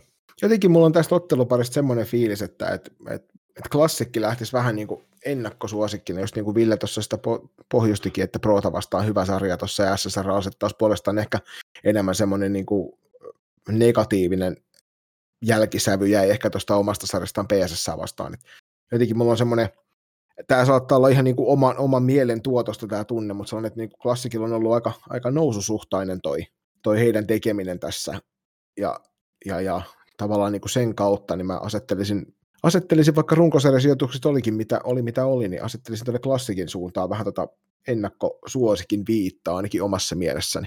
Joo, siis tota, ihan samaa mieltä, mieltä Jonni tällä kertaa sun kanssa, että tota, mäkin lähtisin kyllä heittämään klassikilla pientä ennakkosuosikin paineita tähän otteluun. Ja, mutta, mut, mut, se, että ja sitten kun miettii noita aikaisempia sarjoja, niin sillä tota, se on ihan sama, että missä tilanteessa periaatteessa siihen päätöserään lähdetään, että tota, siinä päätöserässäkin pystyy tota, tapahtumaan mitä vaan, ja klassikki on tota, tuossa Pro-sarjassakin todistettu, voi tulla sieltä tota, takarinnalla ja ohi. Mutta tota, se, että tuo peli pelata Kastellis, niin sillä ei nyt valitettavasti ole mitään väliä todennäköisesti, koska yleisö ei saa päästä paikalle. Et olisi tietysti ollut kiva, että, kiva, että näihin mitalipeleihin olisi yleisö päässyt tota, huutamaan oman joukkueensa voittoon, mutta näin tällä kertaa. Kyllä mä veikkaan, että klassi... Niin, ikä... niin. niin ikävä, ikävä, että ihan sama kuin lujaa huudat siellä ruutua päin, niin se ei sinne kentälle asti kuulu. Niin. Mitäs veikkauksia? Niin, tämän, meillähän on ollut tässä sellainen tapa, että, että vieraiden ei tarvitse veikata, niin Ville, Ville säästyy näiltä veikkauksilta, niin, niin tota, Ville voi kertoa vasta omia mietteitä veikkauksien jälkeen vielä, jos jotain jäi, jäi sanomatta, mutta mä laitan tässä, laitan tässä kyllä otteluvoiton tuonne klassikin suuntaan ja sanotaan, että lukemin 4-6. Ja Lappa, Lappalaisen Sofia tekee hattutempusia vai? Joo, 2 plus 1, 3 plus 1, jotain siltä väliltä varmaan. Joo, tota, Rankatenkot äh, petti mut tuossa välierässä, kun mä veikkasin, että ne menee finaaliin, mutta toista kertaa ne ei sitä tee, niin mä veikkaan, että Rankatenkot voittaa lukemin 5-2. Jäikö sulla Ville jotain ajatuksia tästä, jota haluat sanoa? Tosiaan veikata ei tarvitse. Joo, mä oon kyllä aika huono, huono veikkaamaakin aina näissä, näissä, näissä ollut, että tota, sillä tavalla Jean Sipeliuksen hengissä enemmän tota, olen, olen valmentajan ennustaja, mutta tota, ää, joo, varmasti molempien arviot voi, voi olla, olla tuota, osuu oikeeseen. Ja, ja tuota, siis, no itse katson siinä mielenkiinnolla peliä, että mä luulen, että kaksi, kaksi aika nälkäistä ryhmää siellä pelaa vastakkain. Ja tuota, to, sanotaan, että mä toivon, että siitä tulisi paljon. Niin, siis kyllähän tota, siellä on äh, Kangasarjo ja Renchi on niin kuin kauden mitalla osoittanut, kuin hyvin veskareina, niin nyt ei niin kuin, meitä ei haittaisi, vaikka molemmat pää, tota, joutuisi kaivamaan sitä palloa monta kertaa selkänsä takaa, niin hän tota Ja toivotaan se 12-13 lopputulosta. Niin. Joo, ja, mutta toisaalta niin kuin mä sanoin, P-saalin Joni tuossa, että tota, Classic lähtee tuohon ennakkosuosikkiin, mutta mä itse veikkaan tosiaan, että rankatonkat vie sen seurahistorian ensimmäisen bronssin, bronssin kotiin, mutta tota, saa nähdä, mutta ei, ei ole vielä noita kellonaikoja tullut noihin matseihin, koska seuraavaksi päästään tuohon finaalisarjaan, joka starttaa 17. huhtikuuta Arkadialla, jolloin kohtavat Pro ja Pessi. Ja tämä sarja on paras seitsemästä. Mitä mi- mielipiteet vielä sulla on näiden sarjojen pituuksista? Tota, pitäisikö kaikki sarjat pelata paras seitsemästä vai paras viidestä? No tota, ei mulla tähänkään asiaan niin kuin mitään hirveä kiveä hakattua vahvaa mielipidettä, että just se näin pitää mennä, että, että tietysti valmentajan aina suhtaudun siihenkin, että, että se on mikä on otteluohjelma lyöty, niin sillä mennään ja, ja tota, se on molemmille sama, mutta tota, ehkä ihan, ihan hyväkin, että, että nämä nyt nämä muut, muut sarjat on tämä paras viidestä tässä, tässä jos mietitään, mietitään sitä, että kuinka paljon viikkopelit pelit myös vaatii pelaajilta, että kun tässä ei, ei kuitenkaan ammattilaisurheilusta puhuta, mutta että sitten finaalille annettu tämä seitsemän ottelun mahdollisuus, että eiköhän se paras siellä saa, saa tuota, selvitettyä, oli se, oli se kumpi tahansa, että tämmöinen diplomaattinen vastaus tässä. Eli tuossa kyllä sitä, että, että tuota, niin, niin, niin, onko tuossa tulee mitä 12 13 päivää, niin seitsemän peliä, että se kyllä kysyy myös sitä fyysisyyttä mm. siinä sitten ja sitä, että onko ne lenkkarin nauhat ollut riittävän kireellä sitten kesällä ja tässä on kuitenkin sarjoja jo pelattu, että varmasti, varmasti mitä pidemmälle sarja menee, niin sekin puoli Mitenkä se julppa miesten puoli, oliko ne kaikki paras seitsemästä? Joo, joo, ne on paras seitsemästä. Et siellä oli noi, ne karsintamatsit oli paras viidestä, ja olisiko ollut jopa yksi oli paras kolmesta, mutta kumminkin tota, kyllä mun mielestä se on hieno just, että tähän finaalisarjaan saa, saa niin arvoisensa päätöksiä, että paras seitsemästä, että siinkin mielessä, että molemmat joukkueet pääsee, pääsee vähintään kaksi kertaa pelaamaan kotona, uh, mutta mut se on ihan totta, että hyvä pointti, että nuo aiemmat sarjat, että kun tämä ei ole todellakaan mikään ammattilaissarja, niin pitää, pitää ottaa tuota huomioon, että siellä on perheellisiä, perheellisiä ihmisiä ja työssäkäyviä ihmisiä tota, joukkueet täynnä, niin pitää myös sitäkin puolta miettiä. Tästä toisaalta, kun me nyt ollaan, ollaan tyttö- ja naissalibändin asialla, niin mä edelleenkin vähän kyse, kyseenalaistan sitä, että miesten, miesten vastaavassa mm. pääsarjassa pelataan kuitenkin kaikki ottelusarjat paras seitsemästä. Et en mä sano, että, että niitä tarvitsee kaikkia pelata paras seitsemästä, mutta voisiko näissä olla kuitenkin yhtenäinen tämä pelityyli näissä kahdessa sarjassa, niin se olisi semmoinen, mistä, mistä voisi ottaa vähän tarkemmin kiinni vaikka tulevilla kausilla, että, että jos kerran ollaan ihan tasa-arvoisia, niin minkä takia ei olla tasa-arvoisia. Mutta mä olen siis siitä ehdottoman samaa mieltä, että kyllähän tämä finaali pitää pelata paras seitsemästä, koska tuossa sitten, vaikka siinä tuleekin vähän tällainen härkä, härkä viikot joukkueille eteen, että siinä on, on pelattu paljon pelejä ja kauden huipennus on menossa, niin siellä voi, jos sarja esimerkiksi seitsemän peliä venyy, niin siellä voi olla aika väsyneitä pelaajia jo loppusuoralla ja Mm. Mutta toisaalta niissä sitten taas luodaan niitä aikaisemmin voittolaakauskilpailukeskustelussa mm. mietittyjä uusia sankareita, että sitten siellä pääsee esille ne pelaajat, jotka ei aikaisemmin ole päässyt jo. Mitä pidemmälle tämä ottelusarja etenee, niin sitä, sitä tota, enemmän mä näen, että ehkä toi nuoruuden into sitten ja se sellainen tietynlainen kestävyys siinä, joka, joka noilla nuorilla on pikkusen paremmassa kunnossa, niin väittäisin, että sieltä rupeaa niitä johta, johtavia pelaajia, niitä ottelusratkaisijoita löytymään sitten enemmän. Niin ja sitten sit kun tota, miettii just tota, tota, että joka tapauksessa ää, niin kuin toiselle jää se ää, juhlijarooli ja toiselle se, tota, se häviärooli käteen, mutta mitä pidemmälle tuo sarja menee, niin tota, sitä, sitä niin kuin tunteikkaampia vääntöjä varmasti nähdään. Ja olisi se hienoa, että jos toi sarja meni seitsemänteen peliin ja siellä vaikka jatkoajalla jompikumpi joukkueesta sen Suomen mestaruuspokaalin tota, nappaisi itselleen, niin mikä parempaa. Korjatkaa hyvät herrat, jos on väärässä, mutta PSS ei tainnut noita kultamitalleja naisten sarjassa olla aikaisemmin. Ei ole. SP Prohan nyt tunnettuna moni, monta kertaa on noissa kovissa peleissä ollut, ja sieltä kultamitalia löytyy varmaan jokaiselta jossain muodossa, mutta tosiaan PSS väittäisin, että on vähän suurempi nälkä tähän ottelusarjaan. Joo, siis Prolla on kolme kultaa, Pessille ei ole yhtä kultaa. Tota, Kyllä siellä varmaan suurimmalla osalla Prolla, tota, pro-joukkueesta kultamitalit löytyy, löytyy mutta esimerkiksi Isometsän Aada, niin ainoat kultamitalit taitaa hänen tota, siitä perheestä olla ainakin aikuisten tasolla, niin isällä Jari Isometsällä, mutta kyllä varmasti Aada ja Klaukkalan mimmit hakee sitä seurahistorian neljättä kultamitalia tästä. Ja Villehän tuossa aikaisemmin puhui kauniiseen sävyyn tuosta PSS ja siitä työstä, mitä siellä tehdään, niin Mitenkäs sä Ville näet, missä nämä ottelusarjan avaimet kulkee? Niin, en tiedä, kyllähän siinä kaksi joukkuetta on, jotka varmasti hyvin tuntee toisensa ja, ja tuota, heillä on historiaa siitä, että on ollut, ollut tiukkoja vääntöjä ja isossa matseissa myös, että tota, vaikea tähänkin on lähteä ennustamaan, että miten tässä käy, että, että, että kyllä se varmaan, varmaan ne, ne, samat, mitkä näihin, näihin isoihin peleihin, peleihin, että miten siellä ne pelaajat onnistuu, sitten sit myös, myös niin oikeastaan molemmilla joukkueilla niin tämä nuoriso-osasto, mainitsin iso metsän sieltä ja, ja, me, me, Meritu Helmi Höynälä Roon puolella, Kokkola ja sitten taas toisella puolella löytyy, löytyy sitten Alisa Kettusta ja, Alisa Kettusta ja Aada Heikkistä, siltä Holmströmiä, että et se, se kanssa, että miten nuoriso-osasto vastaa nuoriso-osasto, maalivahti vastaa maalivahti siellä niin on, on, on kaksi aika erilaista maalivahtia, mutta molemmat osoittanut tosi hyvät, hyvät tuota, tarjat tässä aikaisemmin, että tota, mielenkiinnolla voi vaan seurata ja nyt sitten saa, saa tota, olla, olla, se urheiluromantikko ja, ja toivoa, että siellä mennään se seitsemän teottelu ja, ja tota, vaikka sitten sinne rankkareille asti. Ja, ja mulle, mulle, sopii hyvin, mutta tota, sohvalla, sohvalla maistuu, maistuu kesälomalaiselle silloin, silloin tuota, Niin, tai siis limunaatia. Katsotaan Niin, tai me varmasti kolmikkona pidetään kunnostamme huolta ja mennään ainakin juoksemaan, oli, tota, juoksemaan samalla kun katsotaan näitä pelejä. Pidetään sy- Ja jokainen, jokainen, joka mua, mua livenä näkee tai sosiaalisessa mediassa, niin voi sanoa, että nyt on jätkä ei ainakaan juoksumattoon nähnytkään. Mutta no, ei, mutta joo, siis tulee kyllä tulee tosi mielenkiintoinen sarja, että ää, Pro ja Pessihän itse asiassa ää, viime kerralla, kun mitalit jaettiin, niin pelas, pelas silloin finaalisarja ja Pro voitti sen silloin, niin Pessillä on sitäkin myötä niin kalavelkojen maksun paikka, mutta, mutta, mutta onko jotain... mennäänkö, ar, mennäänkö, mennäänkö ottelu, otteluarvauksiin sitten jo? Joo, sä voit Joni aloittaa vanhempana, vanhempana osapuolena.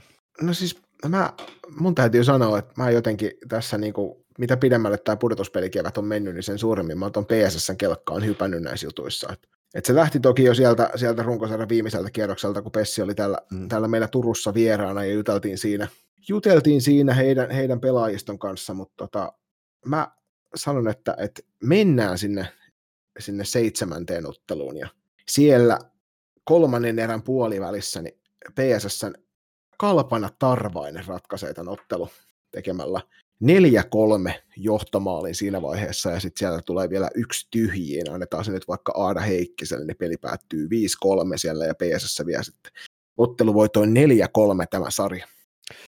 Joo, äh, mielenkiintoisia settejä. Toi Kalpana Tarvainen oli erittäin hieno nosto. Hieno, hieno nuori pelaaja, joka antoi erittäin kypsiä kommentteja juurikin sen runkosarjan päätösottelun jälkeen. Mutta tota, mitä siis, sehän olisi hienoa, jos tämä sarja vaikka tota, menisi Prolle, ää, niin kolme eka, eka voittoa Prolle ja Pessi tulisi ta- takaa rinnalle ohi. Ja niin mä uskoisin myös käyvän, eli tämä peli menee seitsemänteen matsiin, Pro voittaa kolme ekaa ja Pessi neljä jälkimmäistä. Ja se peli päättyy 2-1 jatkoajalla ja Ella Sundström tekee voittomaali. Joo. Mitä sä oot Ville mieltä meidän veikkauksesta? Kyllä nämä varmasti, nämäkin, nämäkin veikkaukset täysin mahdollisia on, että et, tota, no sen verran mä uskallan veikata, että, että tuskin 4-0 menee kummallekaan, että tota, eiköhän siellä, siellä tota, ainakin viisi peliä todennäköisesti enemmänkin vielä pelataan, että, että, että kyllä se samaa mieltä siitä, että Porvo, Porvoon tekeminen oli aika vakuuttava koko ajan, kun mitä pidemmälle tämä kausi on mennyt ja Ankkasarja oli kova, Pro oli vähän vaikeuksissa. Toisaalta Prolla löytyy sitten se, että sieltä sinne kokeneet pelaat pysty tärkeässä vaiheessa kuitenkin nousemaan sitten ratkaisijaksi ja heillä on kokemusta siitä, että mä osaa sanoa muuta kuin, että nautiskellaan hienoista, hienosta tota sarjasta sellainen siitä varmasti on tulossa. Tosiaan pronssiottelu pelataan 17.4. Kastelilla SSR Klassikki ja tämä SP Pro PSS finaalisarja alkaa myös 17.4. ja Arkadialla. Oliko se nyt Klaukkala vai Nurmijärve, millä nimellä sitä nyt piti kutsuakaan. Mutta Klaukkalasta pelaa. sieltä, sieltä, sieltä lähdetään liikenteeseen ja sitten on äärimmäisen paljon salibändiherkkua luvassa siinä sinne 29.4. asti näin loistokästin takuulla.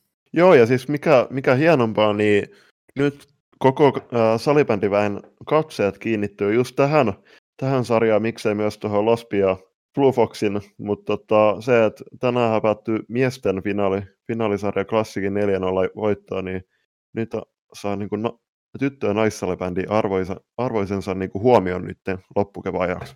Liekö tämä ollut tarkoituksena? Varmasti näin.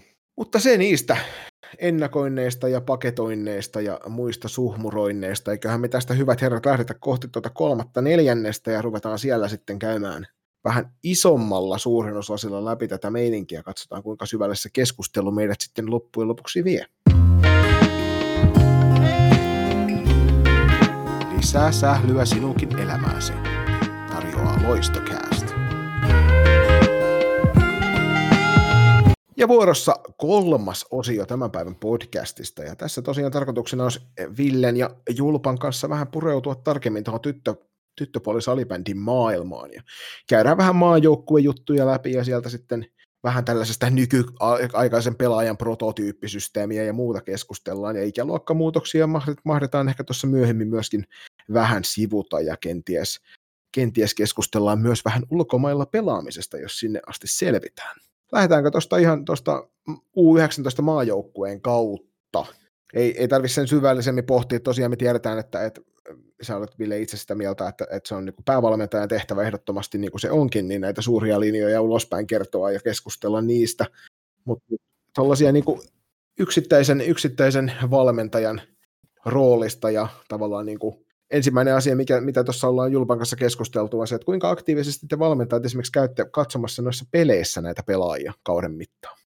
Oikeastaan molemmista päävalmentajista, jotka tässä nyt on, on ollut siinä aikana, kun itse ollut mukana, niin, niin, niin tuota, sekä Vilanderi että, että tota, Lipsanen, niin, niin, niin, molemmat on myös aika tämmöisiä tiimin johtajia, että, että paljon, paljon yhteistyötä tehdään ja toki Santosen Hannu siinä, siinä mukana ja Variksen Toni nyt sitten, sitten maalivahtipuolella, että me aika paljon keskenään keskustellaan ja WhatsAppissa vaihdetaan ajatuksia ja, ja, ja tuota, aika ajoin pidetään sitten lavereja, että, että tuota, mitä kukakin nähnyt ja sitten pyritään yhteiseen tietokantaa kävittämään aina sitten, kun on käynyt jotakin peliä, peliä kukakin katsomassa. Ja ruutu helpottaa elämää aika paljon, kun pystyy katsomaan, katsomaan sitten paljon pelejä ja myös jälkeenpäinkin tuossa, tuossa sitten ja niiden pelaajien osalta, jotka pelaa, pelaa noita liikapelejä. Et tota, mahdollisimman paljon kuin mitä, niin, mahdollisimman paljon se, mitä, mitä, mitä tuota, niin kuin aika on, niin kyllä kaikki, kaikki katsotaan paljon ja, ja, ja itse nyt olin seuravalmennuksessa tämän kauden, niin siinä tietysti aina ohjeessa kerkee näkemään myös lähietäisyydeltä sitten niitä pelaajia, jotka siinä ottelussa pelaa. Niin, että siis jos elettäisiin nyt normaalia aikaa ja päästäisiin tuota katsomaan ihan paikan päällä pelejä, niin niin kuin sanoit, niin sä toimit päättyneen kauden seuravalmentajan, mutta onko teillä niin kuin esim. viime kaudella ennen kuin korona iski, niin kävittekö te paljon valmennustiimin kanssa tai erikseen katsomassa ihan vartavasten jotain muita pelejä paikan päällä juurikin seurata? Niin kuin... Joo, kyllä, mahdollisimman paljon, paljon tietysti jokainen taholla, että sinällähän meillä on niin kuin maantieteellisesti aika, aika sillä tavalla hyvin, hyvin tilanne, että ollaan, ollaan Ipsanen asuu Oulussa ja tuota, äh, Santasen Hannusti Tampereella ja minä Helsingissä, niin, tuota, niin kuin, hyvin tulee nähtyä, nähtyä ympäri Suomea sitten ja eri, eri valmentajien toimistoja. Kaikilla keskustelupalstoilla aina monesti spekuloidaan näillä pelaajilla ja siellä tietysti äidit ja isit tuntee, että se oma pikku kultsipuppeli olisi, olisi ehdottomasti se maajoukkuepaikan arvoinen ja hirveän helposti tulee semmoinen kritiikki, että, että valmennustiimi monesti valitsee siitä omasta joukkueestaan niitä pelaajia sen takia, koska ne on tavallaan lähellä ja helposti tunnettavissa ja tiedetään, mitä sieltä saadaan, niin onko tämmöistä kritiikkiä kantautunut teille päin sinne valmennustiimiin? no, no, sillä tavalla niin itse suoraan saanut tämmöistä palautetta nyt ainakaan, mutta, mutta tota, Toki tunnistan tämän ja aikaisemmilta vuosilta myös, myös sen, että, että tätä, tätä keskustelua käydään ja, ja tuota, ehkä se nyt sen verran voi sanoa tuosta vaikkapa tästä meidän, meidän tuota, tiimistä, että ne pelaajat silloin, jos, jos vaikka niin kuin on ollut Ervistä, missä, missä itse pelaan, niin aika, aika pitkälti, niin ne kaksi muuta valmentajaa sitten ottaa kantaa. Toki voi tuoda jotain näkemystä siihen, mutta, mutta tuota, niin, niin, niin he, he niin kuin enempi ottaa silloin kantaa siihen, siihen että, että tullaanko joku valitsemaan vai ei ja, ja näin. Että, tota, totta kai me halutaan ja kaikki saada se paras joukkue aina, aina ja parhaat pelaajat sinne paikalle. Että, että tietysti aina paras tilanne olisi se, että, että seurapuolella ei kukaan, kukaan toimisi, mutta tuota, taas että sen verran, verran vähän vielä lajissa valmentajia on, niin tuota,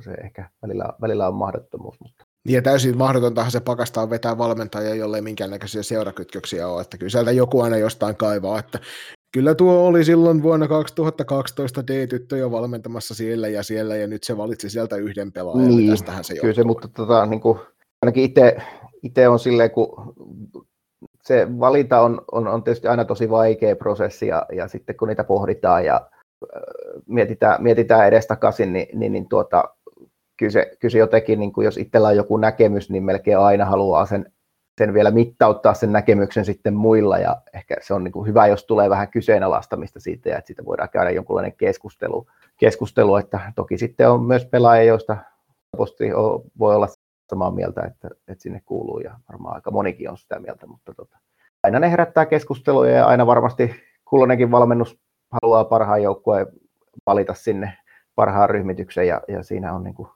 vahva ajatus siitä, että, että parasta me pyritään tehdä siinä. Ja totta kai sitten jokaisella saa omia mielipiteitä olla ja on, myös kertoo siitä, että on kiinnostusta, kiinnostusta tuota toimintaa kohtaan. Mm. Joo, siis kyllähän niinku tyt- tyttö- ja naissalibändin on kasvattanut tosi paljon. Ja kyllähän se on niinku ihan äh, kiistaton fakta, että me, niinku, me, meilläkin Suomessa on niinku muutamia todella vahvoja tyttö- ja naissalibändin organisaatioita, jotka tuottaa liukuhihnalta niinku, tiettyihin ajanjaksoihin niinku, tosi kovan luokan pelaajia, niin ei se, tota, ei se, ei se seuraa, seuraa katso loppujen lopuksi, että missä pelaa, jos on tota, valmis paketti tai ää, sinne kasvava pelaaja. Mutta josta päästäänkin siihen, että millainen on se pelaaja tyyppi, mitä haetaan maajoukkueeseen tällä hetkellä. Onko jotain erikoisia ominaisuuksia, fyysisiä tai henkisiä, taidollisia, jotain semmoinen, mistä te olette keskustellut, mikä niin kuin ohjaa sitä valintaprosessia? No, mä näen ehkä sen niin päin, että ei, ei sitä, sitä oikeastaan tuommoisen kautta, että meille mitään määritelmiä ole, että tätä tarvitaan, vaan enemmänkin se on, että seurataan pelejä ja sieltä sitten valikoituu ne parhaat, että hyvin erilaisia pelaajia ja eri ominaisuuksia. Toki sitten, sitten tuota, esimerkiksi tuo fyysinen puoli niin, niin, niin on ollut paljon keskustelussa ja siitä Lipsanenkin on julkisuuteen puhunut ja, ja samoin Kuronen sitten naisten puolella. Että et onhan se, se tota, jos mietitään kisatapahtumaa, niin esimerkiksi kestävyyden puolelta se, että siellä pelataan, no junnojen kisoissa pelataan viisi peliä viiteen päivää ja sitten se tärkein peli oli sitten se viimeinen peli, se viidennen päivän peli, ja sitten jos siinä mennään vielä sinne jatkoajalle ja, ja sitten pitäisi pystyä ratkaisemaan, niin kyllä siellä pitää silloin aika kovassa, kovassa myös fyysisessä kunnossa olla, että, että siellä, siellä oikeasti, oikeasti riittää, riittää sitten potkuja, pystytään tekemään niitä oikeita valintoja siellä kentällä. Ja tuota, tätä tietysti on, on sitten tässä prosessin aikana painotettu, mutta tuota, ja kyllä jos mietin sitten niin kuin isompaa kuvaa, että, että miten niin kuin huippupelaajat yleensä ero tässä niin kuin vaikka aikaisempiin vuosiin, mitä itse lajin mukana on ollut, niin kyllä nämä niin kuin koko aika tuntuu, että tulevat ikäluokat on monipuolisempia ja taitavempia, että siinä, siinä on menty hurjasti eteenpäin mm. monellakin saralla. Kyllä, ja sitten jos sanoit, että kun ne pelaajat on niin erityyppisiä, niin kuin joita valitaan tuohon, niin sitten monesti puhutaan just siitä roolituksesta niihin esimerkiksi tuleviin kisoja ajatellen, että tota, ne kentällisetkin rakennetaan, rakentaa niin kuin kemioiden ää, ja taitojen paraan esim. Niin tota, useasti puhutaan, että kolmoskentän pelaaja on hyvin erityyppinen kuin esim. sen kärkikentän tulo, tulos vastuussa olevan kentän pelaaja, niin tota, varmasti niin kuin, siis eri avuilla to, sinne maajoukkueeseen pystyy pääsemään. Kyllä, Mä oon siis tätä monesti pohtinut, varsinkin tuossa niin miesten, miesten esimerkiksi puolella, varsinkin tuo jääkiekkomaa joukkue, kun tuntuu olevan semmoinen, kun jakaa ne mielipiteitä ja siellä aina haukutaan kulloinenkin päävalmentaja ja valmennustiimi siitä, että nyt on valittu ihan väärät pelaajat mukaan, niin, niin tota, riittääkö meillä Suomessa esimerkiksi tällaiseen hulluun ajatusyhtälöön pelaajat, että, että meillä olisi neljä ykköskenttää matkassa? Niin, en mä osaa sanoa, että, että totta kai niin kuin aina, aina niin kun valitaan, niin ainahan siitä sitten jotkut, jotkut kentät nousee ykköskentäksi ja jotkut kakkoskentäksi, kolmoskentäksi, että tietysti vähän, vähän, vähän riippuu siitä, että minkälainen pelaajisto on käytössä milläkin maajoukkueella, niin, niin, niin sen mukaan se joukkue roolitetaan ja sitten, että kuinka moni kenttä pystyy tekemään peliä. Että meillä tässä on ollut se hyvä puoli, että on aika pallotaitavia pelaajia paljon ja on pystytty sillä pallollisella pelillä, pelillä menemään ihan kaikkien osalta osalta tuossa kuitenkin tätä prosessia läpi. Ja sehän on tuo maajoukkue, että on ollutkin aika voimakkaasti painetuksessa, toki te olette niin kuin siitä ylöspäin sitten jo, mutta siellä on tota, tavallaan pallotaituutta, sitä tekniikkaa ja sellaista pelirohkeutta on painotettu jo pidemmänkin tovin, että niin sen takia ehkä sieltä kasvaa myöskin sieltä maajoukkuettien kautta niitä sellaisia pelaajia ja sama ajatus ideologiaa viedään sitten taas puolestaan sinne seuroihin, sieltä ne pelaajat tuo mukana ja valmentajat, jotka on mukana siinä, siinä FPA-touhussa, niin varmaan sitä samaa juttua, niin sen takia ehkä se pelaajatyyppikin on muuttumassa enemmän sellaisen, että, että sulla ei ole sellaista semmoista niin kuin jäähyn tappajaa kolmosketjun grinderityyppistä pelaajaa, vaan sulla on enemmän just nimenomaan niitä, että sun kolmosketjustakin löytyy, niin kuin esimerkiksi just äsken puhuttiin noista naisten liikan välieristä, niin siellä kolmannessa erässäkin tai kolmannessa ketjussakin löytyy niitä pelaajia, jotka pystyy niitä otteluita ratkaisemaan ihan silloin omalla henkilökohtaisella taidollaankin. Kyllä, kyllä, ja se on niin kuin mun mielestä tämä lajin suunta, että, että oikeastaan semmoisia niin yhden avun pelaajia on, on koko aika vähemmän. Että ne on monipuolisia, pystyy, pystyy,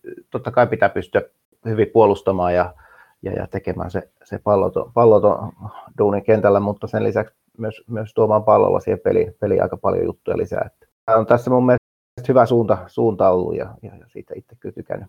Niin tuossa on monesti puhuttu sitä, että, että pitäisi, ja niin kuin esimerkiksi meilläkin niin kuin seuran puolella, niin ainakin tyttöjunnuissa me painotetaan sitä, että pitäisi harrastaa, harrastaa muutakin kuin vain sitä salibändiä, että tulisi mahdollisimman monipuolisesti urheilua ja toki myös muuta, joka ottaa sen pääkoppaan, että jaksamista se salibändi parissa paremmin. Niin silti niin kuin, tämä sanoma kentältä tuntuu olevan sitä, että nyt kun me rupeaa olemaan näitä, näitä tyttöjä siellä maajoukkuetasolla, jotka on oikeasti koko elämänsä pelkästään pelanneet salibändiä, niin tokihan silloin lajitaidot on myöskin korkeammalla tasolla, jos sä oot pelkästään keskittynyt siihen yhteen asiaan, mutta onko toi, onko toi semmoinen, että näkyykö niitä monilahjakkuuksia vielä tuolla niin kuin ikä, suuremmissa ikäluokissa, vai onko ne oikeasti, rupeako ne kaikki olemaan niitä hallisottia, jotka on olleet ikuisuuden jo sen säbän parissa pelkästään?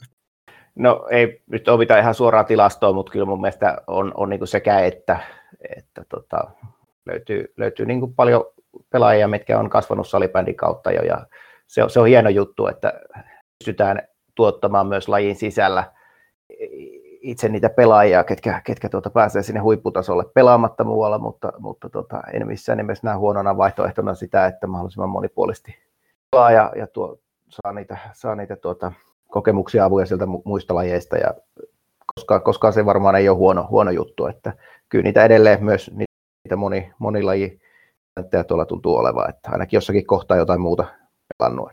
Enemmän taitaa yleisempää olla, että jotain, jotain muuta urheiluakin on harrastanut niin. jossakin kohtaa.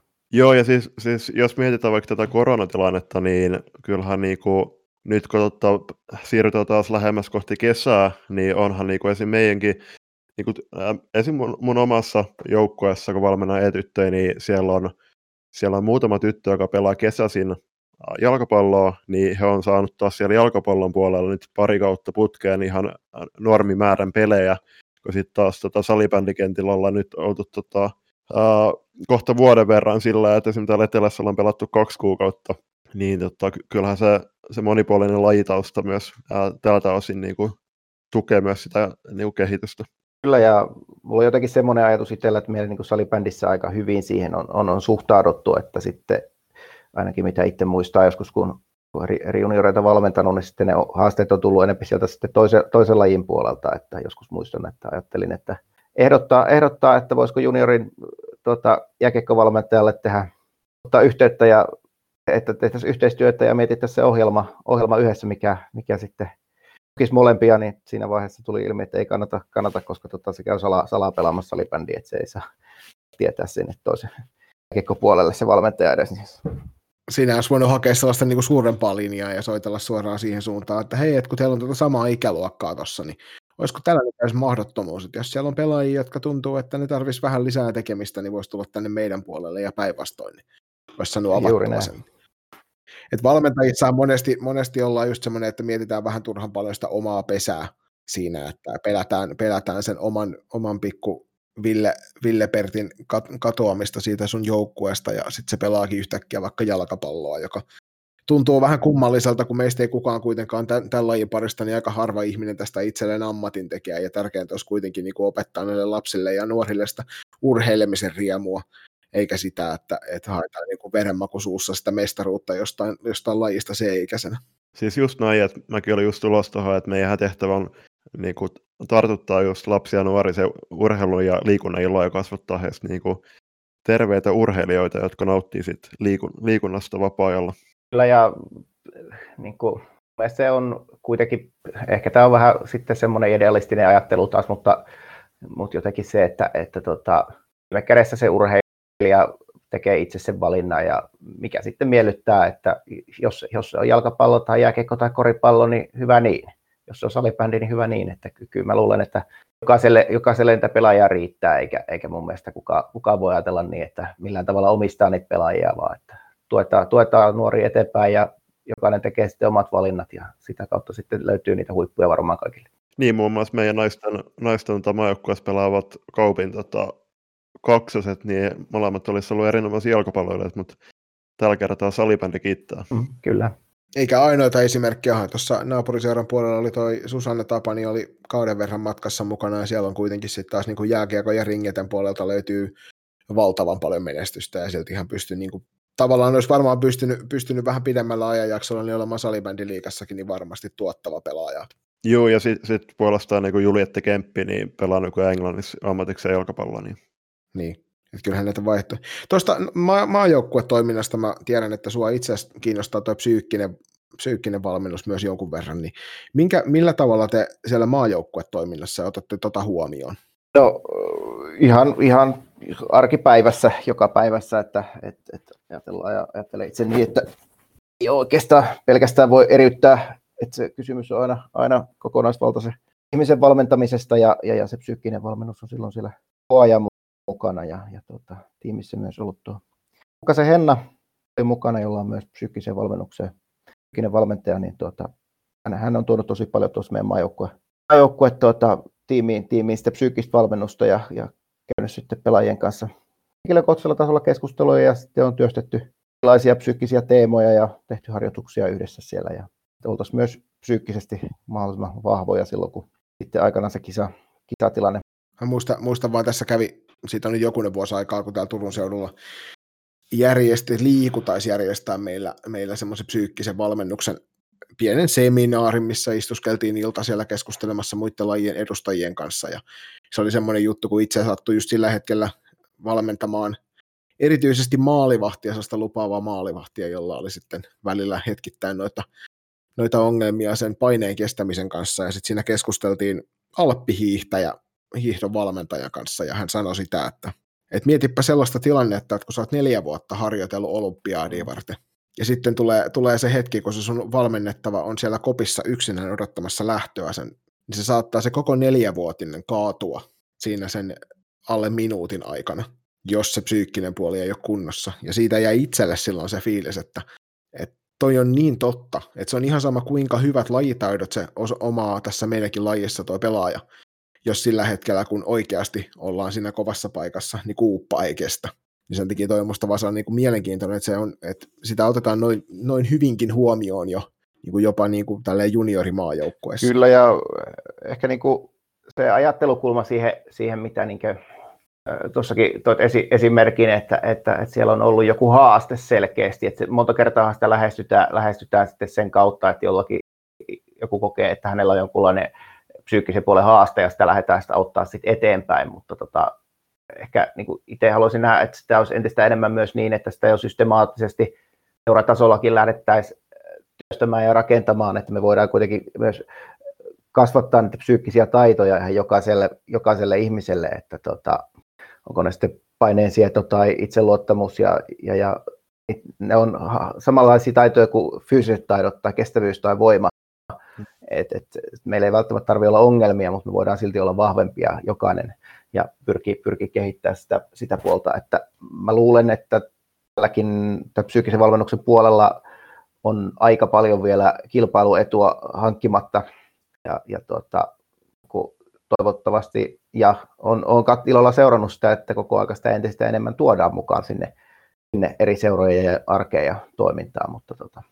Mut joo, toi on siis äärimmäisen mielenkiintoinen aihe vaan toi, toi just nimenomaan, että me käytiin silloin, käytiin paljon, paljon tämän kyseisen maalivahdin kanssa niin mielikuvaharjoitteita esimerkiksi sille, että makailtiin, makailtiin lattialla eri paikoissa ja keskusteltiin erilaisista tilanteista, joissa hänellä tuntuu olevan niitä vaikeuksia ja sitten just nimenomaan avattiin niitä sitä kautta, että hän, hän löysi itsestään sen ymmärryksen siitä, että hän lukee peliä, peliä siinä tilanteessa ihan täysin oikein, että se on vaan niin kuin hänen, hänen niin kuin korviensa välissä se ongelma siinä tilanteessa, että hän oikeasti osaa mutta ei vaan uskonut siihen omaan osaamiseensa, ja sitten sitä kautta saatiin pikkuhiljaa parannettua sitä.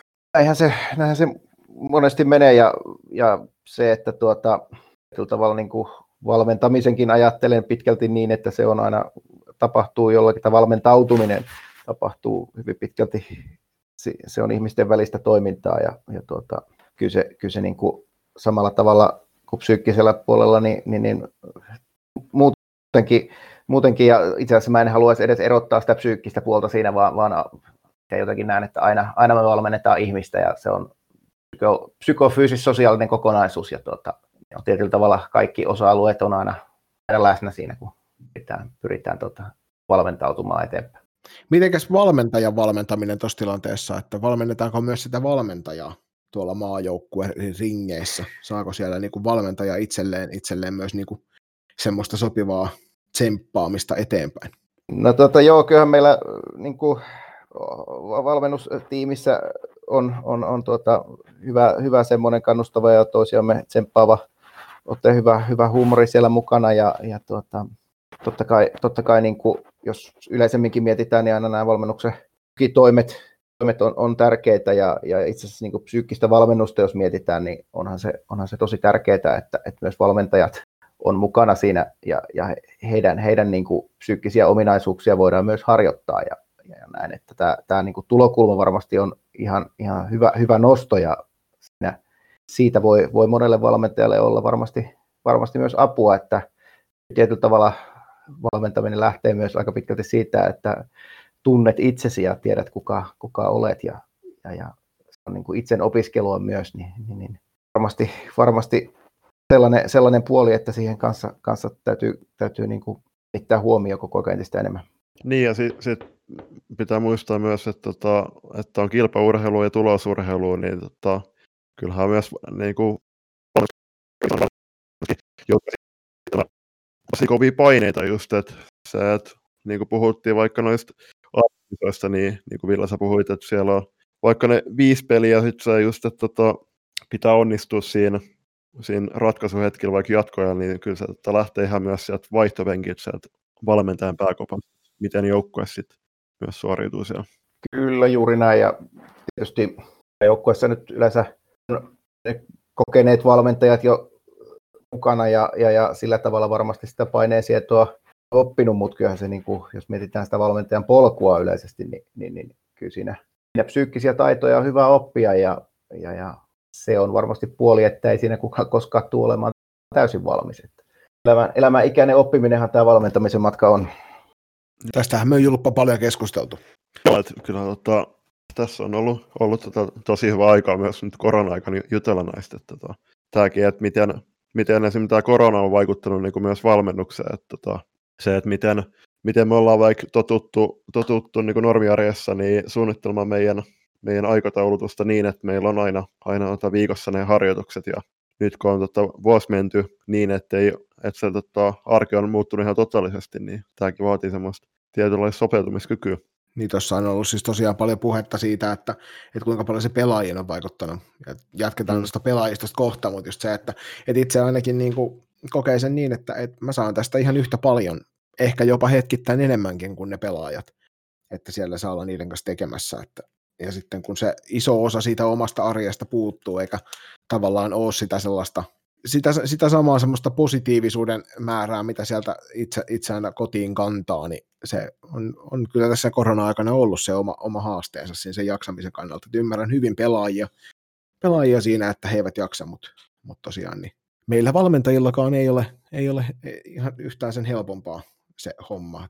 Joo, ei missään nimessä. Ja se, että, että, että niin kuin tässä korona-aikana, aikana, mitä, mitä tuossa on seuraillut sivusta ja kuulu, kuulu juttuja, niin aika monet juniorivalmentajat on, on kyllä tehnyt, tehnyt aika jopa, jopa enemmänkin ehkä melkein töitä, töitä ja joutunut oppimaan ja uusiutumaan itse uusia tapoja näitä etä, etätreenejä pidetty ja, kaikke, ja kaikkea muuta luovia siinä, siinä tilanteessa ja semmoista tiettyä epävarmuutta täytyy sietää itse ja sitten kun sitä tulee koko ajan sieltä pelaajilta, mutta sitten pitäisi, pitäisi näyttää ehkä heille päin, että tämä homma on hyvin hallussa ja näin, niin tota, siinä mielessä varmasti, varmasti aikamoisia oppiportaita aika moni valmentajakin ottanut tässä ja, ja täytyy hattua nostaa, nostaa kaikille coachille, ketkä tuolla töitä arjessa tekee. Juurikin näin. Lähdetäänkö tuohon seuraavaan kohtaan? Mä että jos lähdetään availemaan tuon ikäluokkamuutoksia, nyt niin kuin tulevalle kaudelle niitä jo vähän tuleekin, mutta sitten jatkossa niitä on tulossa vielä enemmän. Niin tota, jos lähdetään vähän sen kautta availemaan, että siihen toki on niin kuin omat, omat syynsä, minkä takia tätä ollaan tekemässä, ja vaikka vastustus toki kentän puolelta on ollut, ollut ehkä itsekkäistä syistäkin johtuen, niin vähän, vähän voimakasta hetkittäin, niin miten sä Ville näet, että nuo ikä, ikäluokkamuutokset, niin millaisilla fiiliksillä itse otit ne vastaan? Totta, no sanotaan näin, että, että tota, en tiedä, tässä, mitä on itse ollut mukana, että olikohan tämä nyt kolmas ikäluokkamuutos, muutos, tota, mitä tässä tapahtuu. Ja, ja, ja niin kuin, uskon, että, että tämä varmasti tietyllä tavalla selkeyttää ja on, on, on hyvin mietitty, mietitty mutta jotenkin ehkä se, se niin kuin yleinen keskustelu aina, että miten paljon sitä ladataan kaikkia odotuksia niihin ikäluokkien muutoksiin, että mitkä ne nyt ikinä onkaan sitten, niin, niin, niin jotenkin, jotenkin sellainen, sellainen ajatus itsellä, että, että, että sillä ei ehkä sitten kuitenkaan niin suurta merkitystä ole, mitä monesti siinä keskustelussa ladataan siinä, mutta tota, kyllä mä uskon, että tämä on ihan hyvä, hyvä ja selkeyttävä muutos. Joo, mä oon ihan samalla linjalla, että joo, tosiaan tässä on nyt tämän oman, oman FPC Turku-historian aikana, tässä nyt yhdeksän kauden aikana, niin aika kolme kertaa näitä juttuja jo muuteltu, ja nyt jotenkin tuntuu hetkittäin jopa vähän surkuhupaisalta. Ennen kaikkea se, että sitten kun ruvetaan niin kuin jollain tavalla linkittämään tuonne poikapuolelle, jossa toi harrastajamäärä on moninkertainen verrattuna meihin, niin se on hauskaa, että näitä päätöksiä tehdään sen perusteella, että mitä siellä poikapuolella tapahtuu, ja sitten unohdetaan se, että, että ei me saada, vaikka otetaan nyt 05 niin kasattua 25 henkilön joukkuetta. No juurikin tämä, ja ehkä niin kuin itse näen, että me aika paljon puhutaan monenlaista haasteista tässä, ja urheilullisista haasteista ja niin edelleen, mutta kyllä se, niin kuin se suurin, suurin juttu edelleen, ja mikä on ollut, ollut tässä vuosien ajan, että meidän täytyisi vaan saada enemmän harrastajia lajin mukaan, ja sinne nimenomaan sinne nuoriin ikäluokkiin, että se, se niin kuin poistaisi meiltä monta, monta haastetta, mitä nyt sitten tässä, tässä sitten aina pyöritellään edestä takaisin vähän. Tuo on ihan totta, toi uusien harrastajien määrä olisi, olisi hyvä saada kasvamaan, ja se toivottavasti on semmoinen asia, asia missä niin kuin kukakin seura, joka tätä hommaa tosissaan tekee, niin keskittyy just nimenomaan sinne ruohonjuuritasolle kasvattamaan niitä omia, oman seuran näköisiä pelaajia just nimenomaan siihen omaan, omaan tavallaan edustusjoukkuetta kohti. Niin. Noissakin ehkä, ehkä niin kuin harkita jostain tuota liiton puolelta, että tarjottaisiin jonkinnäköisiä työkaluja myös siihen, että millä tavalla näitä tehdään, että tuossa tuossa nyt esimerkiksi tämä SS Nova, kun tuonne NLB nousi, niin sieltä välittömästi sitten tajuttiin, että hups heijakkaa, että he meillä sääntöjen perusteella saisi olla edes liikajoukku, että niin ruvetaanpas muuttamaan tätä nyt siihen suuntaan, että meillä on niitä tyttöjunioreita myös. Mm. Joo, just näin, ja siis näkisin, että ainakin täällä niin Turun seudulla, niin meillä on aika hyvä tilanne noiden nuorempien junnujen suhteen tyttöpuolella, mutta se just, että niin kuin, mitä lähemmäs teini-ikää mennään,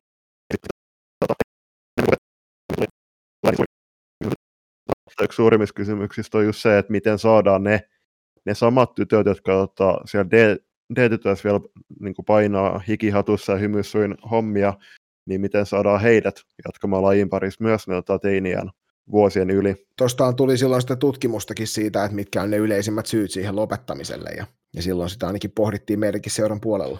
Joo, tämä lopettaminen on aina, ainakaan semmoinen, semmoinen kysymys, että ää, no sanotaan, että tietysti lopettamisia tulee joka tapauksessa, että kaikki, kaikki lopettamiset ei johdu, johdu tuota, niin kuin niistä asioista, mi, mi, tai osa, osa lopettamista on ihan niin kuin ns. luonnollisia, ja nyt ei vaan ehkä, ehkä kiinnosta enää, enää tämä laji tai siirtyy toiseen lajiin tai, tai mitä ikinä.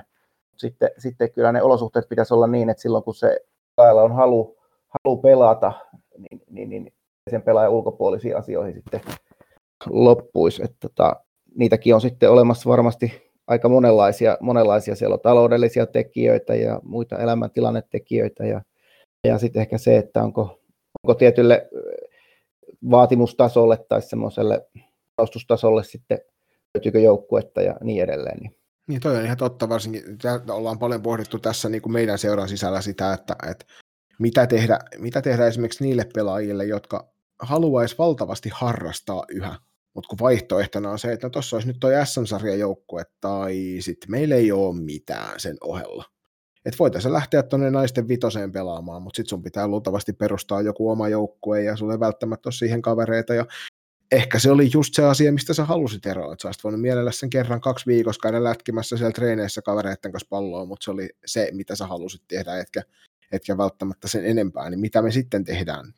Noistakin pelaajista, kun saattaisi löytyä, sanotaan, että lukioikään, ammattikouluikään, kun tullaan ja sieltä tosi moni pelaaja lopettaa ihan jo pelkästään kouluvaatimusten takia, hmm. niin olisi, olisi jotenkin äärimmäisen hyvä tarjota siihen kuitenkin jonkinnäköinen keino jatkaa sen rakastamansa lajin parissa vähän vähemmän tosissaan. Mutta tämäkin, tämäkin olisi niin kuin varmasti helpompi asia, jos meillä olisi enemmän sitä pe, enemmän pelaajia ja tuota, silloin siinä myös valikoitus, valikoitus niitä, ketkä haluaa sitten vähän pienemmällä panostuksella pelata ja sitten niitä olisi kilpailu myös kovempaa sinne, sinne tota, huippuurheilusuuntaan.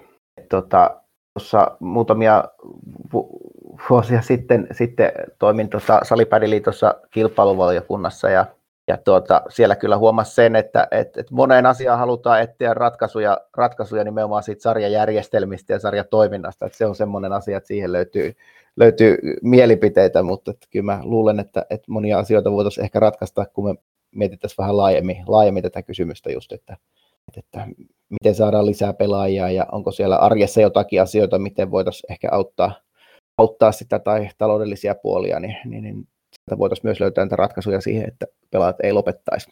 Niin se on, se on noista, tota, jos puhutaan vaikka T16-ikäluokka, niin se on aika raadollista tällä hetkellä, että just, että aika monessa seurassa, että siellä on, siellä on se yksi porukka ja se on niinku, esim. meilläkin, niin, niin tota, olisi normaalisti SM-sarjaan pyrkivä porukka, mutta sitten taas meidänkin seurassa on tehty, tehty töitä, että niin pystyttäisiin tarjoamaan se kenties aluesarjaporukka, mistä tota, sa- saisi sitä niin kuin onnistumista, onnistumista iloa ja löytäisi ehkä just sen peliiloa ja saisi tota, sais myös sitä peliaikaa, peliaikaa, että jos ei sinne tota, kärkiporukoihin vielä sillä hetkellä taso riitä.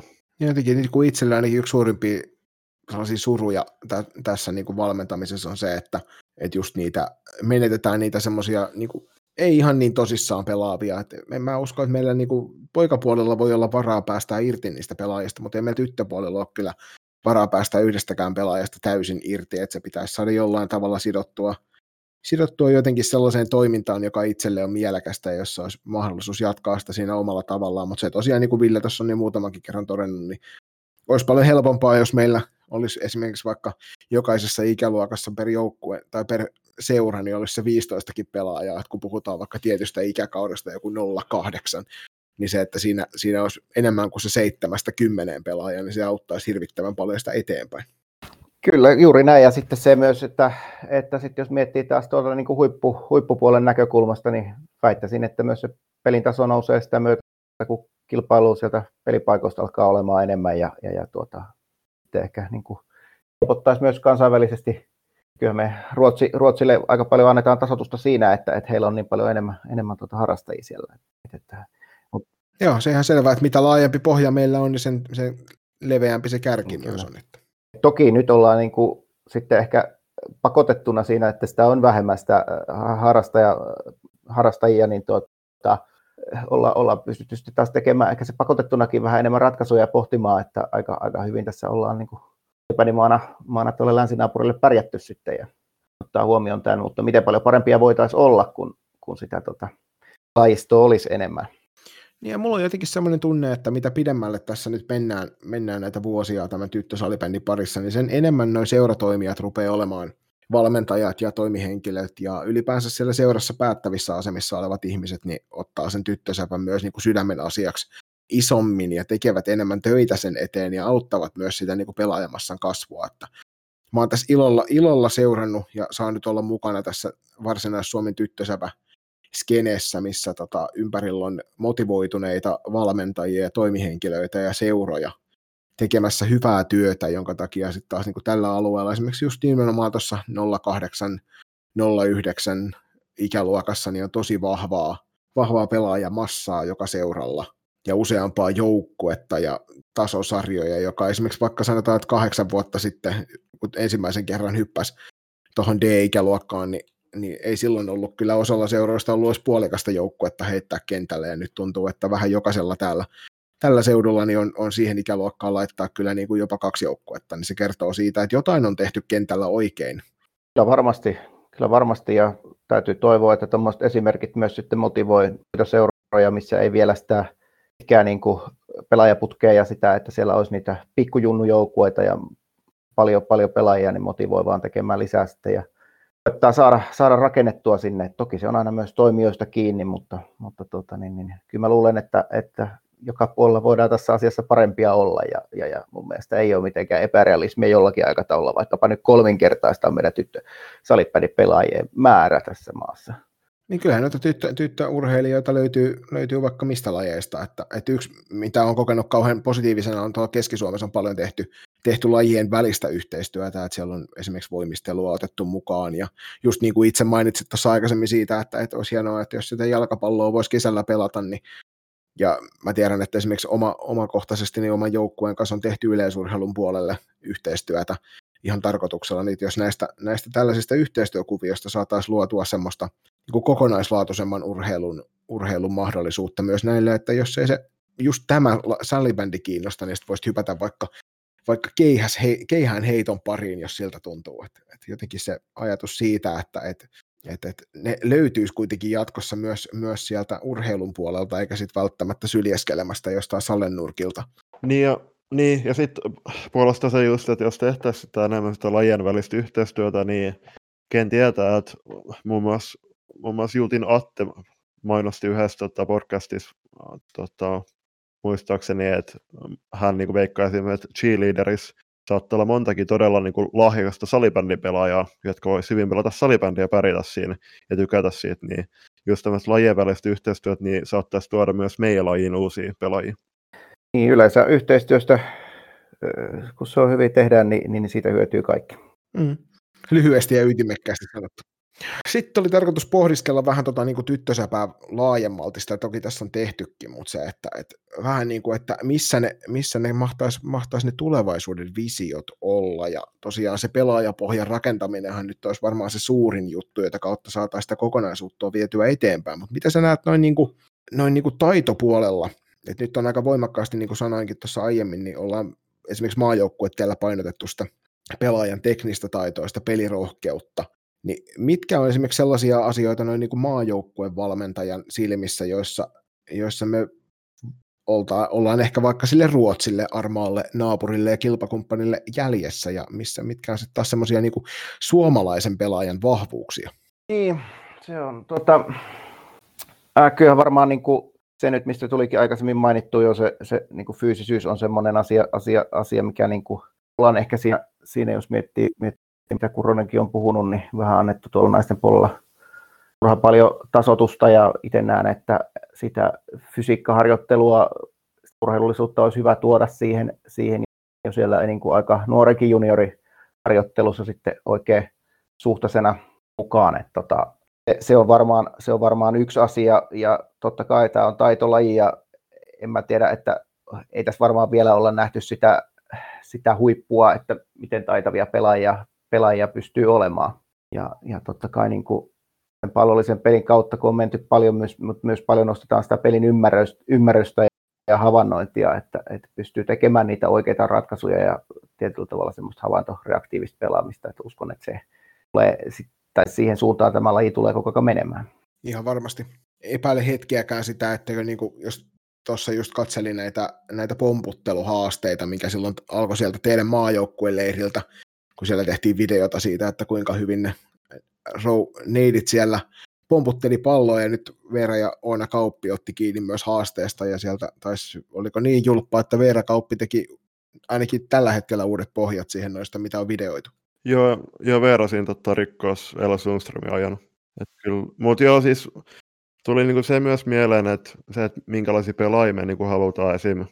just kasvattaa, niin esim. päästä siihen, että että tota, siihen tuloskeskiöön, että just että me, niin kuin nuoremmissa, että se tulos ei ole se pääasia, että me halutaan niin kuin kasvattaa rohkeita pelaajia, niin se, että niitä virheitä saa tehdä, ja se, että jos me painostetaan siihen, että, jo, että pitää tehdä aina se oikea ratkaisu ja näin, että tota, mennään saman sapluunan suhteen, niin se, se kasvattaisi taas semmoisia pelaajia, jotka niinku luopuisi siitä pallosta tur- turhaan herkästi eikä uskaltaisi tota, kokeilla omia rajoja ja sitä kautta niin kuin, oppii sote- sopeutumaan aina tilante- eri tilanteissa siinä pelin sisällä. Joo, se on hieno sanonta mun mielestä, joku sitaatti, en muista kuka sen on sanonut, mutta että, että kyllähän mestari on epäonnistunut useammin kuin kisäli on edes yrittänyt. Toi on kyllä, toi on kyllä niin totta. Et me ollaan sitä tässä, tässä kovasti, kovasti pohdittu ja siitä on podcastiakin ajateltu tehdä kokonaan niin kuin siitä, siitä, että miten mennään, mennään niin kuin junioriurheilussakin vielä vähän liikaa se tulos edellä, ja toki varmaan niin kuin aikuisurheilussakin, kun kehitystä on mahdollisuus tapahtua siihen asti, kunnes meistä kaikista aika jättää, niin pitäisi aina muistaa se, että, että, että onko se onko se, niin kuin se tulos se kaikkein tärkein, että jos ei olla jossain olympialaisten finaalissa tai arvokisa-finaalissa, niin siinä voidaan sitten sanoa, että no nyt tässä hetkessä, niin voidaan sanoa, että tuo tulos on jo aika tärkeä. Mutta ollaanko siltikään vielä siinä tilanteessa, että se on tärkeämpää kuin esimerkiksi se pelaajan hyvinvointi tai sen urheilijan hyvinvointi, että se on semmoinen asia, mitä tuossa on, on Julpan kanssa pohdiskeltu, pohdiskeltu, että onko se voittaminen se kaiken A ja O vai olisiko se kuitenkin tärkeämpää tehdä, se, tehdä sitä niin kuin perustyötä ja saada kehitettyä tavallaan niin kuin sellaista kokonaisvaltaisempaa urheilijaa eteenpäin, Et koska sitten kun sulla on niitä, niitä tota, toistensa kanssa hyvin toimeen tulevia nuoria innokkaita urheilijoita, jotka uskaltaa kokeilla omia rajojaan, niin eikö se joukkue luultavammin pärjää sitten tulevaisuudessakin? Näinhän se on. Ja sitten se, että, että kuitenkin se, totta kai niin kuin, se on itsestään selvää, että urheilussa aina se voittaminen häviäminen on läsnä jokaisessa pelissä, mutta sitten just nämä asiat, että mihin, me valmentajina sitten keskitytään ja mihin me otetaan kiinni ja onko se ajatus siinä, että, että pyritään, pyritään pitää sitä maalia jo aika kaukana ja, ja tuota, keskittyä, keskittyä niihin, niihin asioihin, millä se, millä se tulos sitten loppujen lopuksi tullaan tekemään, niin, niin, niin se on varmaan se oleellisin juttu siinä. Ollaan puhuttu tästä niin kuin, uh, nyky, nykysukupolvesta, että tuli mieleen esimerkiksi Kasper Björkvist 2016 MM-kotikisojen junnujen ja pikkuleijonen nuorten leijonen kisoissa, niin että se, se, se ikä, ikäluokka jotenkin niin kuin pisti silmään just, että he ei, niin kuin, he ei pelkää sitä häviämistä, vaan ne, ne niin kuin uskaltaa pelata ja nauttia siitä pelaamisesta. Niin se, että ollaan jotenkin opittu siihen, siihen tota, kasvamaan niin kuin mennetten, mennetten tota, kisajoukkueiden varrella niin kuin E-, eri lajeissa, että niin kuin Suomi häviää aina ne ratkaisupelit ja näin, vaan se, että nykyään niin noin noi nuoret pelaajat, niin ne niin kuin näyttää, että ne menee niin kuin niihin koviin peleihin niin kuin nauttimaan ja ulosmittaamaan sen oman potentiaalin. Minusta tuntuu, että tuossa ehkä käänne tapahtui joskus 90-luvulla silloin, kun rupesi tulemaan pallolajien enemmän, niin sen rupesi huomaamaan myös siitä, että, että ne pallolajien parissa olevat nuoret urheilijat, niin ne tajus sen, että hei, että kyllä me voidaan voittaa, että niillä ei ole sitä samaa kulttuuria ja historiaa siitä, siitä mitä esimerkiksi niin kuin mun 80-luvulla syntyneet, syntyneet varmasti pitkän aikaa miettivät sitä, että onko nyt niin kuin, että miksi me aina hävitään kaikki, kunnes sitten 95 tuli se ensimmäinen iso juttu, jonka varmaan kaikki muistaa, ja siitä lähti sitten semmoinen niin kuin tavallaan positiivisuuden kehä kiertämään, että pikkuhiljaa rupesi löytyä niitä pelaajia, jotka on kasvanut siihen, siihen että, että kyllähän se Suomi voittaa, että kyllähän minä voin voittaa, ja sitten sitä kautta se on toisaalta helpompi uskoakin siihen, kun sä oot nähnyt, että isommatkin on tehnyt, niin se pikkuhiljaa muuttuu se kulttuuri siihen suuntaan, että uskotaan jo siihen, että, että kun lähdet otteluun, niin uskot jo siihen, että minä voitan, me voitamme, sen sijaan, että mietitään, että toi vastustaja luultavasti voittaa, että meillä on ehkä yksi, yksi sadasta mahdollisuus viedä tässä. Joo, tämä, tota, just olin, olin kanssa, kanssa sanomassa tuota, että, että nyt, nythän näillä, ketkä, ketkä tuolla pelaa, niin ei ole, ei ole oikeastaan minkäänlaista kokemus siitä, että mikä 95 ihme alomestaruus tuli sitten sieltä, että Kekon puolella ja minkälainen sukupolvikokemus se on niin kuin itselle, mutta että, että, että tota, kyllä näissä se koulu, koulu, koulumaailma on muuttunut ja, ja tuota, kyllä elää aika, aika erilaisessa maailmassa kasvanut ja se on niin kuin itellä, itellä tässä kun nuorten kanssa ollut, ollut tekemisissä ja paljon kuule, kuunnellut heitä, niin tulee koko ajan semmoinen olo, että, että kyllä nämä niin kuin parempia ja fiksumpia ja paljon parempaa maailmaa nämä syntyy, että tota, ihan luottavainen olo on, että joku, joku meidänkin eläkkeet kyllä vielä tulee maksamaan.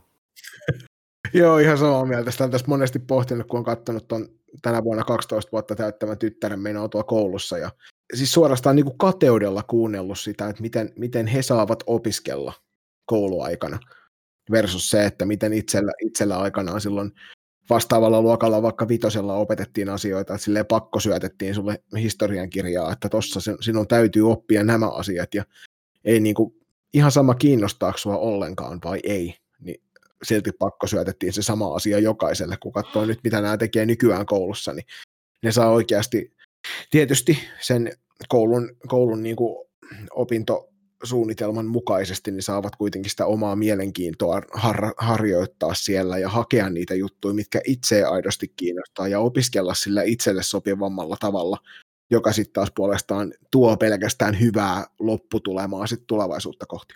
Tuossa tota, teidän maajoukkueen leirillä niin oli paljon puhetta siitä naisten maajoukkueesta, kun siellä kohtasi, kohtasi teidän U19-maajoukkueen ja siitä, että tämä on nyt kotimaan liigoista kasattu, liikasta kasattu joukkue ja sen takia tämä nyt ei ole se naisten ykköskokoonpano. Niin miten sä näet ton, näet ton tota ulkomailla pelaamisen? Et nyt on aika paljon suomalaista, suomalaista pelaajaosaamista mennyt tuohon länsinaapuriin ja sitten myöskin tuonne Keski-Eurooppaan, Sveitsiä kohti niin miten sä tota, näet tämän suuntauksen? No se on tietysti aina, aina jokaisen, jokaisen pelaajan henkilökohtainen valinta, että, että missä, missä sitä pelaa ja tuota, tietyllä tavalla kyllä totta kai myös, myös ymmärrän, ymmärrän kaikki, kaikkien valinnat siinä, että ei, hän niin kuin, jos miettii, niin, niin, niin yksi, yksi puoli varmasti, varmasti on esimerkiksi resurssit. Tuota, ymmärtääkseni aika, aika kivoja, kivoja tuota sopimuksia on sitten pystytty tarjoamaan ja, ja tuota, onko, se, onko se jos ei ihan täyspäivästä olisi, niin, niin, niin kuitenkin ainakin puolipäiväinen työpaikka ja, ja totta kai se on myös kokemus ja, ja on se fakta, että, että tuo länsinaapurissa taitaa kuitenkin ehkä kovatasosi sarja olla tällä hetkellä, mutta, mutta tuota, niin, niin, se on niin kuin iso, iso haaste, haaste meille kaikille, että, että se tulevaisuudessa pystyttäisiin kääntämään siihen, että, että meillä olisi tämä kotimaan sarja, sarja sellainen, jossa ne resurssit olisi, olisi ja, ja, ja urheilullinen taso olisi sitä, sitä myötä, että täällä olisi pelaajia ja jospa sieltä vaikka esimerkiksi länsinaapurista alkaisi olemaan huippupelaajia tänne pelaamaan liikaa, niin, niin, niin tuota, se, se on varmasti se asia, minkä eteen tässä täytyy töitä tehdä. Tätä tuossa meillä tosiaan myöhemmin tämän kevään tai alkukesän aikana on tulossa tuolta pari Keski-Euroopasta tehtyä valokeila-jaksoa, jossa Saksan maajoukkue pelaaja ja sitten entinen, entinen Suomen, Suomenkin pääsarjoissa, tai no naisten pääsarjat, kun lasketaan vain niin pääsari, oikeasti pääsarjasta alaspäin, niin sitten hän ei ole vielä pääsarjatasolle, mutta oli, oli ottajia pääsarjatasolle ja päätti Sveitsiin lähteä ja siellä nyt viisi vuotta on viihtynyt, niin keskusteltiin just nimenomaan tuosta että tavallaan mitä muuta se tuo mukanaan kuin vaan sen pelaamisen. Ja toki niin kuin Sveitsissäkin, niin meillä on miesten maajoukkue pelaajia tälläkin hetkellä siellä Joonas Pylsy teki aika huikeaa jälkeä siellä Sveitsin pääsarjan pudotuspeleissä ja on naisten puolella myös nähty, nähty sekä lähtiöitä maajoukkuetasolla että paluu muuttajia, jotka on tulleet myöskin kovalla tasolla takaisin sieltä. Että se kertoo siitä, että, että on niin kuin mahdollisuus lähteä, niin kyllä tuollaisen nuoren pelaajan kohdalla, tätä itse asiassa kysyttiinkin kysyttiinkin meidän toiselta silloiselta haastateltavalta, että suosittelisiko hän sitä nuorelle pelaajalle sitä lähtöä, lähtöä tuonne ulkomaille. Ja kyllä varmaan jo ihan pelkästään sen kokemuksen takia kannattaisi lähteä. Niin ja sitten pitää kumminkin muistaa myös se, että niin kuin ollaan puhuttu, niin Suomessa, Suomessa ei ainakaan niitä ammattilaispelaajia hirveästi ole, ja sitten kun pitää sekin nostaa esille, että noi huippuurat on kumminkin verrattain tosi lyhyitä, ja ennen, ennen kaikkea myös niin kuin tyttö- ja naispuolella, niin se, että jos on mahdollisuus lähteä sinne ulkomaille pelaamaan, mutta ennen kaikkea keräämään myös kokemuksia niin kuin myös pelikenttien ulkopuolella, niin tota, jos on mahdollisuus, niin aika moni, moni niihin mahdollisuuksiin ihan mielellään tarttuu, koska sitten tota, sit kun tullaan Suomeen, Suomeen takaisin, niin sitten on kumminkin se normaali elämä, työelämä ja opiskeluelämän suhteen taas niin kuin kannattavana. Kyllä se aika, aika luonnollinen ja houkutteleva tilanne varmasti on monelle nuorelle pelaajalle ja, ja, ja antaahan, se, antaahan se todella paljon kokemusta, kielitaito karttuu, itsenäistymistä. Et, et tämmönen, äh, nyt on valinnut, valinnut lajikseen salibändi ja sen kautta pääsee, pääsee tuommoisiin kokemuksiin, niin on se, on se niin kuin hieno, hieno juttu myös, että, että se on yksi puoli, mitä tämä, tämä laji voi tuoda mukanaan. Että. Miten on Ville, että jos, jos ensi viikolla soittelevat tuolta Baselista ja kysyvät sua myös sinne, niin lähdetkö sinä? No sehän riippuu ihan hintalapusta. Että tota... niin tarpeeksi kun nollia, nollia sekissä, niin sitten voi lähteä. Niin, kyllä se, kyllä se kaikki, kaikki on mahdollista, mutta tota, ei, nyt, ei nyt ole ensimmäinen ajatus, ajatus tällä hetkellä. Että tota, Baselin päässä kuuntelevat, niin tota, jos, jos tarpeeksi on nollia, niin sitten kannattaa soitella suomalaisen salibändin Grand Old Man kuitenkin lähti sinne Seppo Pulkkinen lähti valmentamaan Sveitsiin vielä tolleen niin kuin kypsässä iässä, niin pidettä, pidettäkö sitä mille jokaisen, jokaisena valmentajalla niin tavoitteena? Kyllä, ja siis niin kuin monta, monta muuta valmentajaa, kollegaa tiedän, ketkä, ketkä on käynyt, käynyt Sveitsissä, ja tuota, niin kuin, kyllähän siellä hienoja kokemuksia myös valmentajalle on, että, että jos elämäntilanne sen sallii, niin, niin, niin miksipä ei. ehdottomasti. Ja siis joo, Seppo jäi rehtorivirasta eläkkeelle. Ja sitten toisaalta, kun Joni tuossa mainitsi, että Seppo on niin kypsäsias, niin justhan hiljattain menehtynyt äh, prinssi Filip, eli 99-vuotiaaksi, niin Seppo, Sepollahan tässä vielä vuosikymmeniä aikaa valmentaa vaikka Sveitsiä ja Tsekkiä myötä. Terveisiä Sepolle, jos kuuntelet. Mutta joo, eiköhän meidän on julppa tästä aika siirtyä sitten näistä jorinoista kohti seuraavaa osiota. Ja tässä välissä me kiitellään suuresti Villeä meidän podcastiin osallistumisesta. Kiitos. Kiitos, oli, oli kyllä mukava olla, olla paikalla. Että puhua rakkaasta lajista, niin tuota, tuota täällä, niin mitäpä sitä voisi paremmin iltaa viettää. Vielä pääset tälleen sunnuntain puolella äh, viettämään sitten niin kuin loppuiltaa sinne itseksesi. Joo, hei, kiitos Ville, että tulit tähän. Todella kiva saada tämmöinen osaava, osaava mies meidän podcastiin myös tota mukaan. Ja pitää tota, palata asiaan, asiaan ja katsotaan, että niin kuin ollaan sovittu, niin ehkä taas lähi, lähikuukausien aikana saataisiin herra myös tänne Suomen oikeaan pääkaupunkiin ihan livenä paikalle ja uutta podcastia nauhoittelemaan. No niin, se olisi ihan, ihan hauska, hauska tuota päästä, päästä Turkuun käymään. Niin, niin, onnistus. Kiitoksia paljon teille. Kiitos, yes, kiitos. kiitos.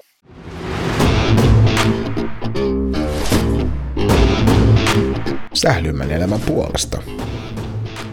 Loistokäästä. Mä oon Maria, mä pelaan Loiston aatytöissä ja mäkin kuuntelen Loistokästiä. Ja siirrytään sitten viimeisen neljänneksen pariin. Ei huolta arvon kuuntelijat, tämä on jatkossakin salibändipodcast ja varmasti tota jat- ää, seuraavaksi siirrytään ihan siihen kolmen erään, erään tuttuun kaavaan, kun tota seuraava jakso nauhoitetaan. Mutta tuossa Villen haastattelun tiimelyksessä unohtui ihan se oleellinen seikka kysyä, niin Joni, miten sulla menee? Ei ihan hyvin. Ei tässä ei ole mitään valittamista. Pääsi aloittaa pienryhmistä treenitkin tällä viikolla, niin taas on päässyt sellaiseen niin kuin työn tiimellykseen kiinni. Miten Julppa sulla? Aa, tosi hyvin kiitos, että toi meilläkin tulevana torstaina ensimmäiset lähireenit pitkään pitkään aikaan. Et on ollut kyllä ikävä tyttö ja kiva nähdä ne. ne tota, varmasti siirrytään tuossa aika lähiaikoina uusiin joukkueisiin, niin ken tietää voi olla, että tulevan torstain reenit on viimeiset ryhmällä. Nyt kun sopivasti otit noin junioripelaajat tuossa tuossa käsittelyyn, Joni, keskustellaanpa tuommoisesta pomputteluhaasteesta, jonka tuossa maajoukkueleirillä alkoi. Ja siellä tosiaan Joo. silloin tehtiin aika hienoa, hienoa tuonne liiton YouTube-kanavalle hienoa sisältöä.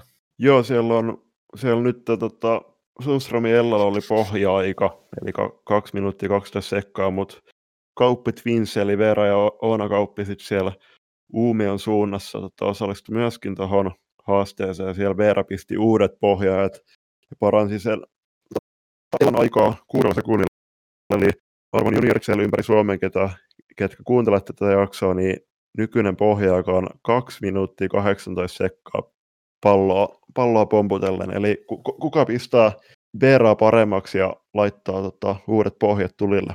Ja tässä tosiaan tarkoituksena on pomputella palloa siinä lavan selällä, eli siinä ohuella puolella lavan päällä, ei kämmenellä tai rystyllä. Tämä mitä joka hallilla näkee. Siellä tosiaan 2.18 Veera Kauppi, 2.12 Ella Sundström tällä hetkellä. Että onko sinusta voittamaan nämä maajoukkueen ratsut? Jos sinusta on, niin ei muuta kuin pistä videota sosiaalisen median pariin ja hashtag pomputteluhaaste, niin katsotaan kuka tämän skaban vie. Nyt hopi hopi kaikki junnut osallistumaan. Sitten olisi valmennusuutisia. Eräviikingit tuossa jo aikaisemmin julkaisi ensi kauden NLA-miehistönsä tai naisistonsa valmennuksia. Siellä Raine Laine ottaa tosiaan päävalmentajapaikan ja Heidi Petrell tulee siihen valmennusryhmään osaksi, mutta nyt on, nyt on täydennetty tämä valmennustiimi. Ketä sinne julppa ilmestyi? Sieltä tuli, tuli äh, Sami Viikren OIFstä ja Sami oli itse asiassa naissalibändin vieraana tuossa keväällä, niin on, tota, on aika kokenut konkari ja tuo varmasti jotain, jotain uutta ja makeaa tuohon eräviikenken tota, valmennusryhmään. Ja sen Wigren lisäksi äh, mukana on myös maalivahtivalmentaja Jani Pyykkö sekä Sauli Hynynen.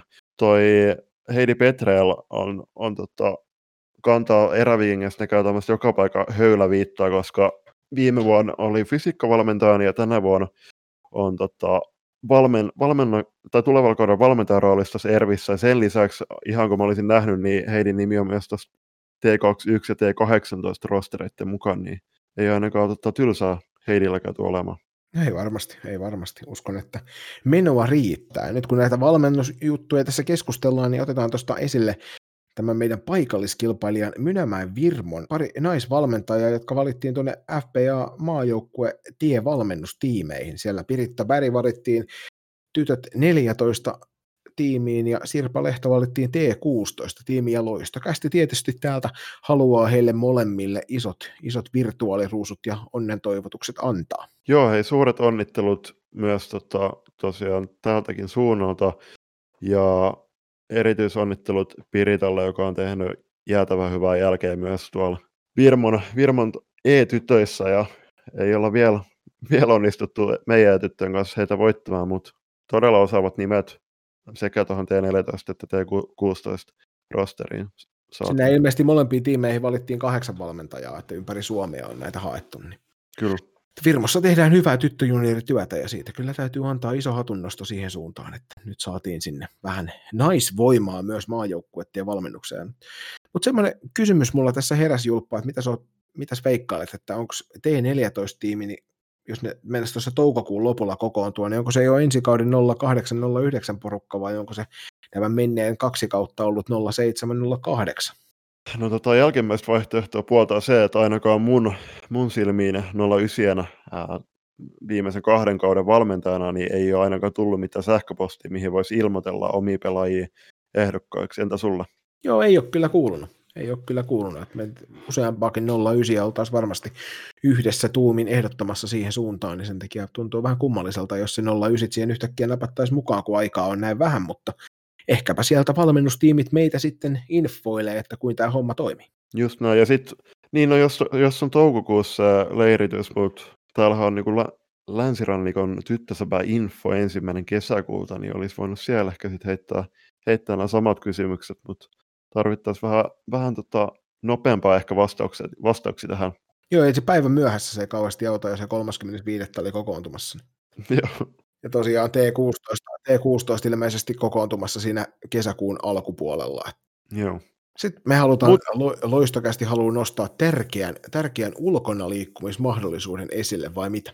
Joo, kun sitä ulkona liikkumiskieltoa ei onneksi tullut, niin tota, me haluttaisiin haluttais loistokästin kanssa tänne Turun seudulle lisää tämmöisiä parkin ulkosählyä pyhätön kaltaisia kenttiä lapsille ja nuorille, koska nyt kun ei olla, ei olla tota päästy, päästy joukkueharjoituksiin pitkään pitkään aikaan ja peleistäkin on aikaa, aikaa pitkää, pitkän, pitkän tota, pitkä setti, niin kyllä varmasti kaikilla lapsilla nuorilla olisi kova hinku päästä pelaamaan, ja nyt kun kelit lämpenee ja ne rajoitukset toivottavasti poistuu, niin se parkki tulee olemaan todella täynnä ihan omasta kokemuksesta, niin toivoisin, että tänne Turun seudulle jostain tajottaisi lisäkenttiä. Tilaa on varmasti, mutta se suurin, suurin tota, juttu tässä on se raha, eli me kaivottaisiin kaivottais lisää sponsoreita tuottamaan noita ulkosalipäin kenttiä. Siinä jos nyt satut siellä kuuntelemaan ja toteat, että hei, minä ja minun lähipiirini pystyttäisiin tämmöinen tämmöinen kyllä toteuttamaan, niin sillä olisi äärimmäisen mielenkiintoista kyllä saada muutama niitä lisää. Mä väitän, että, että ihan sama mihin sen täällä tunkee tässä Suomen oikeassa pääkaupungissa, niin tota, väitän, että se on ihan täynnä. Hmm. On Ei niitä nyt 20, 20 saada, sitten siinä tapauksessa voi olla vähän toisin. niin. Joo, siis kyllä niin kuin, mitä miettii, niin esim. kupittaalle voisi hyvin, hyvin saada ja ja sitten siellä on, on myös niin kuin, ihan molemmilla puolilla jokkea on, on tota kyllä tiloja. Mutta toivottavasti joku ottaa tästä kopiin ja laittaa rattaat pyörimään. Kyllä se, että toivoisi, että jokaisella junnolla olisi mahdollisuus tulevana kesänä harjoittaa niitä lajitaitoja myös ulkona, ettei tarvitsisi, vaikka se on, onkin kiva siellä halleilla notkuu, mutta niin ulkon on hyvä keli, niin mikä, mikä sen parempaa, että mennä kavereiden kanssa lätkimään ja pelaamaan. Nimenomaan, just näin. Eli jos sulta löytyy tietotaitoa ja löytyy resursseja, niin ei muuta kuin ulkokenttiä, kaupungille viestiä, että hei, nyt täältä tulisi useampi kappale, tarjoappas mulle tilat, niin mä laitan kentät. Ei muuta kuin hommiin sieltä. Seuraava uutinen on Julppa sun käsialaa sitten.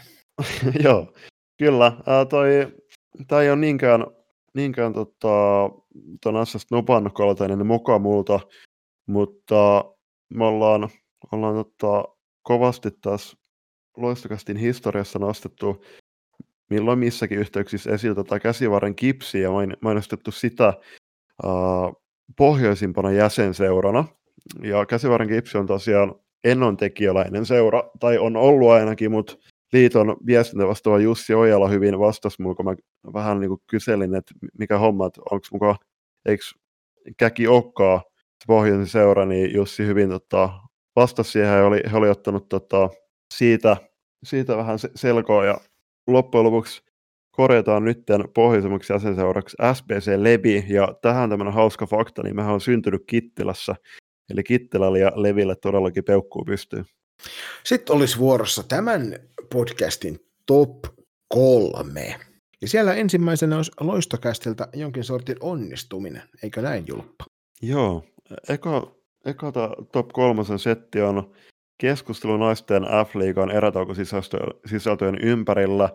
Ja niin kuin aika moni varmasti huomasi, niin me laitettiin Salibändi Suomeen tämmöinen mielipidekirjoitus, missä vähän, vähän ihmeteltiin, että miksi tota, naisten salibändiliigan matseissa erätauolla näytettiin pelkästään miesten F-liigaan tai maajoukkuetoimintaan liittyvää sisältöä, niin nytten iloksemme ollaan huomattu, että se, sen ympärille kerääntyneen keskustelun seurauksena, niin juuri päättyneessä välierissä, niin siellä muun muassa Sundströmin Ellon haastattelu pyöri, ja myös Pöllösen Alisan niin pyöri siellä naisten F-liigan erätauko sisällöissä. Joo, tänään oli, tänään oli ainakin myöskin maalikoostetta siinä pyöri erätauko seteissä. Okay, oli mielenkiintoista, mielenkiintoista nähtävää, että oli siitä ottelusta nimenomaan maalikoostetta. Toki siellä oli myös se sählyohjelma hyvin tuotettu kyllä, mutta ei ehkä aina ihan ajankohtainen, jos siellä käsitellään vielä niin kuin miesten playoffien ensimmäisen kierroksen otteluita, niin siinä tapauksessa Joo. ehkä jättää sen pois ja laittaa lisää niitä liiton juttuja. Joo, mutta siinä oli niinku just se, että tota, sekä liiton että F-liigan suunnauksiin tota, postauksessa hyvin niinku vastattiin, että just, että varmasti on paljon kehitettävää ja toivottavasti tulevaksi kaudeksi niin seurat myös ottaa enemmän koppia, koska heillä on myös til- tilaa, tilaa ja aikaa niin kuin, myös niin kuin heittää sinne omaa settiä tulevalla kaudella, jos tekijöitä var- vaan löytyisi. Eiköhän me julppa tekijät löydät. Eiköhän. Täällä ainakin istuu yksi ja siellä toinen. Mitenkäs top kolmosen toinen kohta? Toinen kohta on luonnollisesti Kotkaan liittyvä. Kotka on hieno kaupunki ja niin myös on Teemu Puk- Joo, ja niin myös Teemu Pukki. Teemu Pukki on todella hieno, hieno mies, ei hieno kaupunki, mutta erinomaisessa vireessä. Taitaa olla pari maalin päässä nyt Championshipin tota, maali, maalipörssi ykkösestä tällä hetkellä. Ja mitä nyt tuossa kevään aikana tuli luettua jostain, niin Pukki on viimeisen, olisiko kolmen kauden aikana eniten maaleja kyseisellä sarjatasolla tehnyt pelaaja, ja tässä on semmoinen hauska fakta, että Pukki pelasi vielä viime kaudella valioliikaa, että aika jäätävässä vireessä on kyllä tota, kotkamies. Ja histori- historiakkaan seuran Norwichin top 10 maalintekijälistalla jo tällä hetkellä, ja sieltä päänahka toisensa jälkeen napataan tässä vielä, vielä menestyneesti tämänkin kauden aikana. Täytyy tälle Kotkan miehenä kyllä toiselle Kotkan miehelle nostaa hattua, että Teemu, Teemu on sieltä satamakaupungista aika pitkälle ponnistanut. Joo, siis toi, no muista itse, kun tuli silloin kun Hoiko Schalke pelasi muistaakseni Eurooppa-liigan karsintoja, niin ei va, ehkä mestariliiga, mutta anyway, niin oltiin katsoa sitä ekomatsia tuolla Sonera-stadionilla ja Pukki teki kaksi upeat maalia ja sitten sit sieltä matka vei Schalkeen ja muistaakseni Celticin kautta Brönnpyyhyn ja ennen sitä Brönnpyy-siirtoa, niin jokainen, vähän, jokainen ajatteli, että, että olikohan taas Pukin ura, ura niin kuin siinä, mutta nyt 31-vuotiaan muutama kausi sen jälkeen, niin Pukki on osoittanut kaikki epäilykset vääräksi ja muun muassa on muutaman maalin päässä Jari Litmasen maaliennätyksessä huuhkaissa. Ja sitten top kolme, se kolmas ja se kaikkein suurin, kevät ja aurinko. Julius, aurinko ja lämpö. Täytyy kyllä myöntää oikeasti, että tota, vaikka mä talvesta tykkään tosi paljon, niin se, että varsinkin täällä Turussa, kun noita talvet tuppaa olemaan vähän tämmöisiä synkkiä, niin kyllä se kevät ja aurinko, se kevään tuoma valo ja noin puhtaat, puhtaat kadut, kun se sepeli se peli heitetään, heitetään pois ja pääsee pyöräilemään, niin tota, kyllä se on ihan parasta juttua. Ja kyllä se niin kuin, nimenomaan se aurinko antaa niin paljon energiaa ja pitää mielen virkeen, että ai että. Joo, täytyy sanoa, että tänään varsinkin oli ihana sunnuntai ulkoilu tyttären kanssa. Tuolla käytiin vähän metsässä pyörimässä ja mm. aurinko paistoi ja linnut lauloi ja oli lämmintä. Ja me oli hetken aikaa jopa pelkkä teepaita päällä. Tietysti loistokästin teepaita, Loistavaa. Siellä, siellä nautittiin keväisestä auringosta ja käytiin vähän keinumassa myöskin. Niin oi että. Kyllä taas sielu lepäsi. Joo, ja hei, siis mä todellakin suon ton sulle ja sun tyttärelle, koska mä olin samaan aikaan töissä tyksissä neljän seinän sisällä, mistä ainut valo oli keino, keinovalo. Mutta joo, oli kyllä, on kyllä, kevät on huikeat aikaa ja pitää niin kuin mainita tähän sunnuntaihin, niin 11. huhtikuuta, kun nauhoitetaan tätä, niin kyllä mä tuossa 24 tuntia takaperin oli valveilla sen takia, että meidän lip, meripartion lippukunta osallistuu nyt muistaakseni kymmenettä kertaa tosi Praise-tapahtumaan, niin siellä oli ilmo avattu, niin ilmo, ilmoittauduin molemmille pätkille, eli Turustu, Turusta Tallinna Tallinnasta Marjahamina, niin huikea kesä kyllä tulos, mutta sitä ennen tässä pari kuukautta nautittavan tästä, tästä ajasta, ajasta myös ennen sitä, että kyllähän jokaisessa päivässä pitää pyrkiä nauttimaan ja keväällä se on jotenkin helpompaa. Se on kyllä ehdottomasti näin, kyllä lisääntynyt valo sen tekee, että nyt tälle 12.4. kun tätä nauhoitetaan tässä, niin, niin tota, halutaan täältä Loistokästin puolelta osoittaa isot kiitokset meidän armaille kuulijoille, jotka osallistui tuohon kollegepaidan arvontaan. Ja sieltähän tota, lähti, lähti tuonne minun joukkueen neitokaiselle ihan, ihan oikean arvonnan jälkeen näin virallisena valvojana voisi todeta, niin lähti, ihan, lähti sinne paitaa ja tyttö kovasti kiitteli, oli äärimmäisen tyytyväinen tuossa, kun sen treeneissä sai, sai mukaansa ja sieltä jo ensimmäistä kuvaakin varmaan on saatu sosiaaliseen mediaan. Joo, siis Merelle terkkuja. Kyllä tota, kiitos tosiaan, tosiaan kaikille, jotka tuohon arvontaan osallistuivat. Siinä oli myös vähän oma lehmä haudattu, että haluttiin tota, ää, vinkkejä mielenkiintoisista hahmoista lajin parissa, ketä voitaisiin haastatella tulevissa valokeilassa jaksoissa, niin tota, ki- kiitos teille.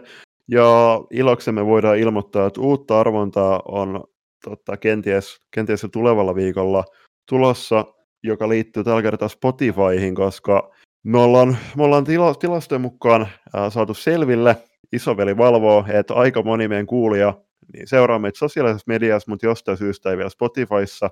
Eli jokainen joka ei vielä meitä seuraa, niin oli suuri, suuri, suuri ilo ja kunnia meille, jos painaisitte se, sitä seuraan nappia myös siellä Spotifyn puolella.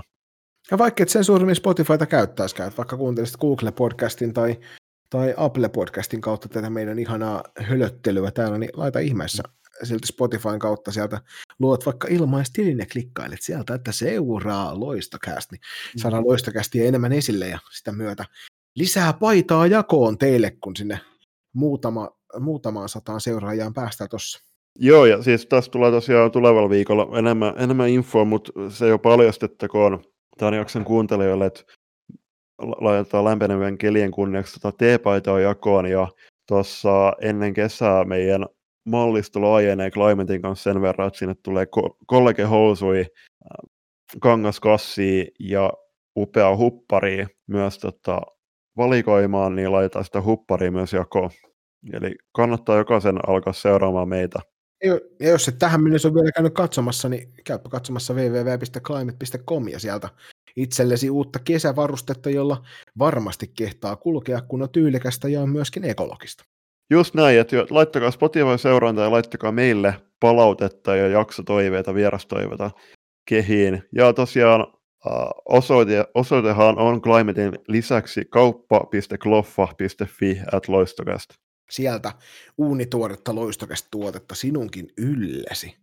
Ja nyt näin ihanan kevään alussa, niin meidän täältä loistokästiltä musa-ehdotusta sinne jokaiselle kuuntelijalle. Olet sitten lenkillä tai pyörän päällä tai autossa tai vaikkapa kotisohvalla, niin mitäs me laitetaan Julppa? No ehdottomasti Tommi Läntisen kevät ja minä, se kuuluu jokaisen, jokaisen rehellisen, rehellisen mus, musiikkimiehen ja naisen soittolistalle, eli erinomainen biisi. Myös pitää suositella tuosta sitä oikeata versiota, eli Jari ja minä, mutta myöskin tämmöinen villikortti, niin jokainen voisi käydä kuuntelemassa Ritarit Etelään. Se on huikea biisi. Siinä olisi tämänkertaiset loistokästin aiheet. Loistokästi haluaa erikseen taas vielä kiittää tähän loppuun Tursen Villeä, joka kävi täällä meidän vieraana hypöttelemässä vähän kaiken näköisistä asioista ja kerrankin saatiin, saatiin asiantuntijuutta paikan päälle. Ehdottomasti näin. Et kyllä se on, se on todella hienoa ollut huomata, että vaikka mekin ollaan oltu verrattain lyhyen aikaa tässä kenes mukana, tai kyllähän me valmentajana ollaan, mutta näin podcast-hosteina, niin tota, on ollut kyllä tosi kiva huomata, että miten niin kuin lajiyhteisö on ottanut meitä vastaan ja ollaan saatu tosi hyvää keskustelua aikaan ja Turusen Villekin epäröimättä vastaus kutsuun saapuu loistakasti myöntävästi, eli Ville, Villelle taas erityisen isot kiitokset. Ja kuten aina, niin muistakaa pitää fyysistä etäisyyttä. Siellä on edelleenkin maailmanlaajuinen pandemia päällä, vaikka pikkuhiljaa noin lukemat rupeaa näyttämään paremmilta, niin pidetään sitä fyysistä etäisyyttä, mutta ei unohdeta sitä henkistä läheisyyttä. Jep, just näin. Näihin sanoihin, morjes. Se on.